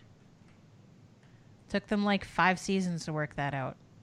Doc's and Melanie's special episodes. Two new side stories. Yeah, huge, huge side stories and more customization for your house and a bunch of other stuff. And Divine Marriageable Characters Pack. Yes, marry the You can harvest marry the goddess Harvest Goddess. or Gorgon. Oh no. okay. People have asked to marry Gorgon basically since the Lost Valley has, has come out. So now you can marry Gorgon. Go get your fat boy. All right. Um, yeah, this DLC will come out between May and the end of July. Yep. So, depending on the pack.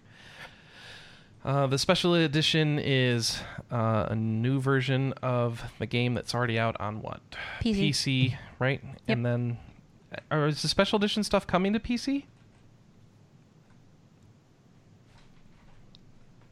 You don't know? Anna is literally not commenting. She's not saying no comment. She's literally just not commenting. Okay. Didn't We're you play this, focusing- Chris? We're focusing on the console version. We're focusing on the console versions. Okay. Um, yes, I did play a little bit of this. It felt okay to me. It's still not sucking me in, He but doesn't like farming games. it, I liked it more than the last one you put out. Thank you. I'm not a big farming person. She's right. I'm a big farming game person. But this was like, oh, this is okay. I mean, I would I would take it personally, except he, this is the exact same reaction he had to Stardew Valley. Yeah. Yeah. And uh, people really like that one. So, um, And we have both Story of Seasons games, and he's never asked to play them. yeah. Well, you didn't work on those.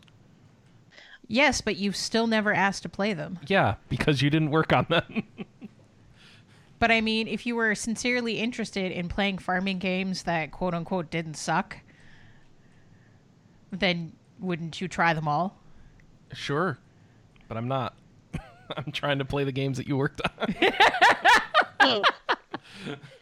to be fair, you know, farming the Stardew Valleys and Harvest Moons and all that are more about chill out gameplay than anything else. And if you're not in the mood for that, then you're not gonna like That them. just puts me to sleep.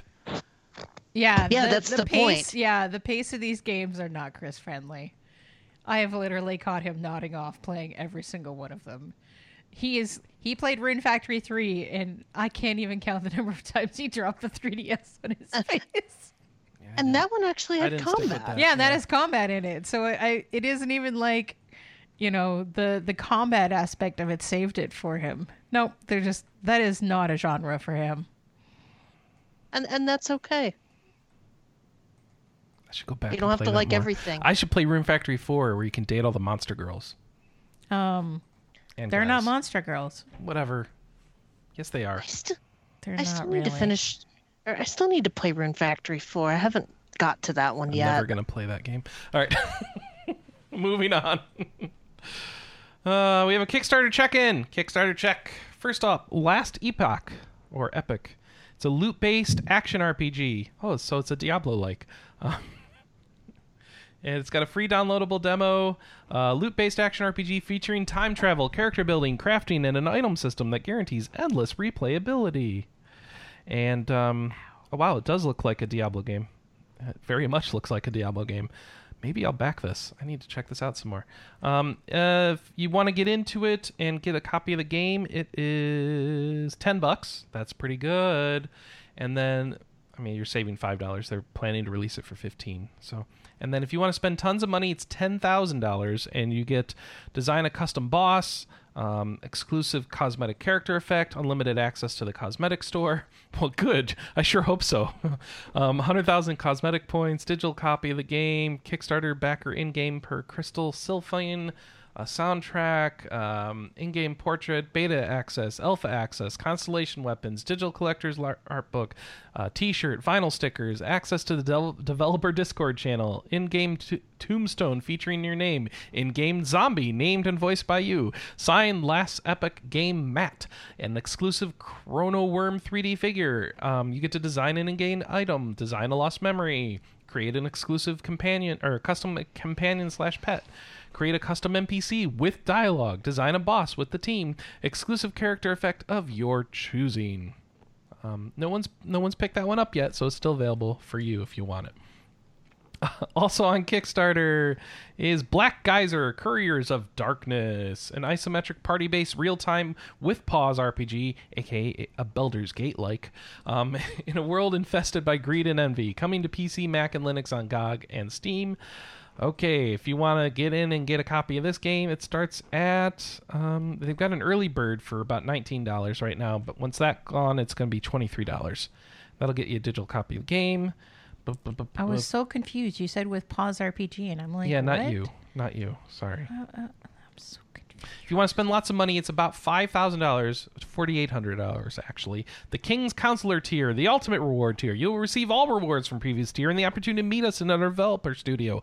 Possible travel and accommodation costs are not included in the reward, so you must be able to pay them on your own. Moreover, you will be given fifty seven additional digital copies of the game and a perpetual seat 57. fifty seven and a perpetual seat in the Iselbright Council. Iselbright is the capital of Ismelrald, the kingdom where the game's plot takes place. Getting a seat means you will help us design and name one of the eight NPCs who Council King Velianric. All eight NPCs are influential in the kingdom with associated areas, quests, and or items. Finally, we will ship you a physical version of the Counselor's Amulet that your council counselor wears in game. Who includes name? Uh, now it's up to sixty times copies of the games. Uh, in fifty-seven up there, now it says sixty times digital copies of the game. I don't know what's going on. Well. I guess you get three in the previous tiers. Oh, I bet you that's what it is. Okay. Uh, uh, you get a collector's box edition, that amulet, you design in one of the counselors, you get 60 copies of the game, custom portrait, design an NPC, design an encounter, design an encounter with a single character, design an encounter with an adventure party, meeting in our developer studio, your game name in the game credits as a diamond supporter, a cloth map, a personalized mousepad, erupted souls keychain, a t-shirt, your name and message in the in a tomb or crypt, all future expansions and DLCs of the game, early access to the batter- backer beta, help us prepare the horde of an undead miser, help us set the location of an uncommon herb, mushroom, or insect, a digital soundtrack, a digital high resolution wallpaper, a di- digital ringtones, as opposed to analog ringtones, I guess. I don't know how analog ringtones would work, but uh, Ring, ring, ring, ring, ring, ring, ring. they just call you up on the phone and play it once, and you have to record it. Um, Tales of Ismerald lore book, Iselbright Herbalist Guide, and a special in-game item. Estimated delivery August of 2019. so if you're interested in the Diablo type game or the Baldur's Gate type game, go look for our article, our Kickstarter check-in, and go check out the links to those. Woo! Finally, we got some reviews. We've got a review up of Regalia of Men and Monarchs. And let's see, how did that go? The Royal Edition. So this is from Alex Fuller. Hey, you you reviewed it, Alex. Did you like it? It was decent. Decent. All right, three and a half out of five. He gave it. Go check out his review right now. Um, even on the new site, we did not change our review format, so they're still long and in depth. So you can check that out. But the screenshots are bigger now. Um, the Witch and the Hundred Knight Two by Josh. What'd you think, Josh? Yeah. One and a half out of five. There's a reason he didn't even mention it and is now playing. It was better. yeah. It was better than what? Than the first one? I think the first one was one and a half too, wasn't it? That was it. I'm so sorry. Or was it one? I You seemed remember. so Uh, it might hopeful have at been. first. and then it Uh, didn't all right. go so well. I gotta. I, I do have a story. Oh, okay. So I, I'm playing through this game and I'm kind of miserable on Twitter, and Anna sends me this link to um, a link to a page that shows you like how to get all the different endings. And when I see that, I'm like, why the hell is she sending me this? I hate this game. I don't want to see all the different endings. And it kind of took. I had to go back and like kind of read it to realize like, oh, there's like a way you can get to a, a bad ending earlier on, so you can quit playing it. Ah. so I was very thankful for that, Anna. Thank Did you use that out? Yes. Oh, yeah, oh, totally. That's so te- that's terrible. Should have made you get to a real ending. No. Does It was that like- does it that calls count? Yes. It calls it the normal ending. yeah, it's the I saw it. normal It's- ending. It's not actually a bad ending. Oh, but it's a lot Okay. earlier apparently. Yes. So you're like, here, make sure you don't miss this way out of the game. Yes. Usually you want to Yes. make sure you don't miss the path to the true ending. No, make sure you don't miss the path to the the fast ending to get done. Yes. so sad. That's so sad. Uh, It and was- Pascal was put bad, up, man. Pascal put up a review of the Alliance Alive, uh, two and a half out of five over there. So out of the three reviews, it sounds like Regalia is the way to go. So, uh, Anna, did you pick up the Alliance Alive? No. No. And now it sounds like you might not, or you will. Oh, right, because I- Kelly liked it, right? I don't know. I can't I keep liked up. it okay. Oh, okay. So Pascal just. I didn't just like have- it. Um, I wonder if Pascal would have enjoyed it better if he would have had that guide that I sent to Josh. what to get to the early ending. Or is No, just Sa- saga saga games are really obtuse. And once you get the ship and Alliance alive, that's when its saga-ness comes through. Where you kind of in this open world, you have the freedom to explore whatever you want, but you really don't have any direction. Well, I mean, they do a lot better job with this game of giving you direction, but you're also kind of overwhelmed with choice because at this point you can recruit guild members and trying to figure out where you're going to put these guild members to give you the benefits of the game can be daunting. And the guide that I'd been using that I sent to Josh to help him out kind of help uh, helps alleviate that some so that you can at least figure out okay well if i put like i put all of my guys in the library guild which gave me a really powerful light spell that the guide said kind of trivializes the game. Um there's also stuff that said that you can get talent points quicker which really helps make the game a lot easier. So i don't know. I mean i wonder if pascal would have enjoyed it more if he would have had the guide Mm-hmm. That's fair. I wonder if we'll get a wheels review, uh, like a, a second opinion. Yeah, because Wheels. So we want him to hate it, though, right? Yeah. No, Wheels. That's how that uh, works. We knowing want him to hate it. Probably. No, knowing Wheels will probably like it. Oh, that means it's bad, though. Oh, that's not good. we don't want him to like it, Kelly. You don't understand how this works with Wheels. I'm sorry, you're newer, but we want Wheels to hate the game. But Wheels is the Saga fan, Oh, right. so that's good. Is this like the only exception? I, I can't The keep it. exception to the wheels rule. The rule. exception to the wheels rule. Anna, can you go? Someone's at our door. Oh? I think it's. I think the painting guy came today instead of tomorrow. I will be there shortly. So I gotta I gotta wrap up because we have a contractor at our front door. But um, we have a we have one piece of feedback which is telling Anna that you can or that Anna's right and that in the Alliance Alive you can seal arts later on in the game, but that's for Pascal really. So Mm-hmm. yeah, I found that too. It's in the in the game um, guide or Yep. help menu. All right, so now we got the new game releases. Just so you know, Mega Dimension Neptunia V2R is out on May 8th. Pillars of Eternity 2 Deadfire is out for Windows, Mac, and Linux. And Steins Gate Zero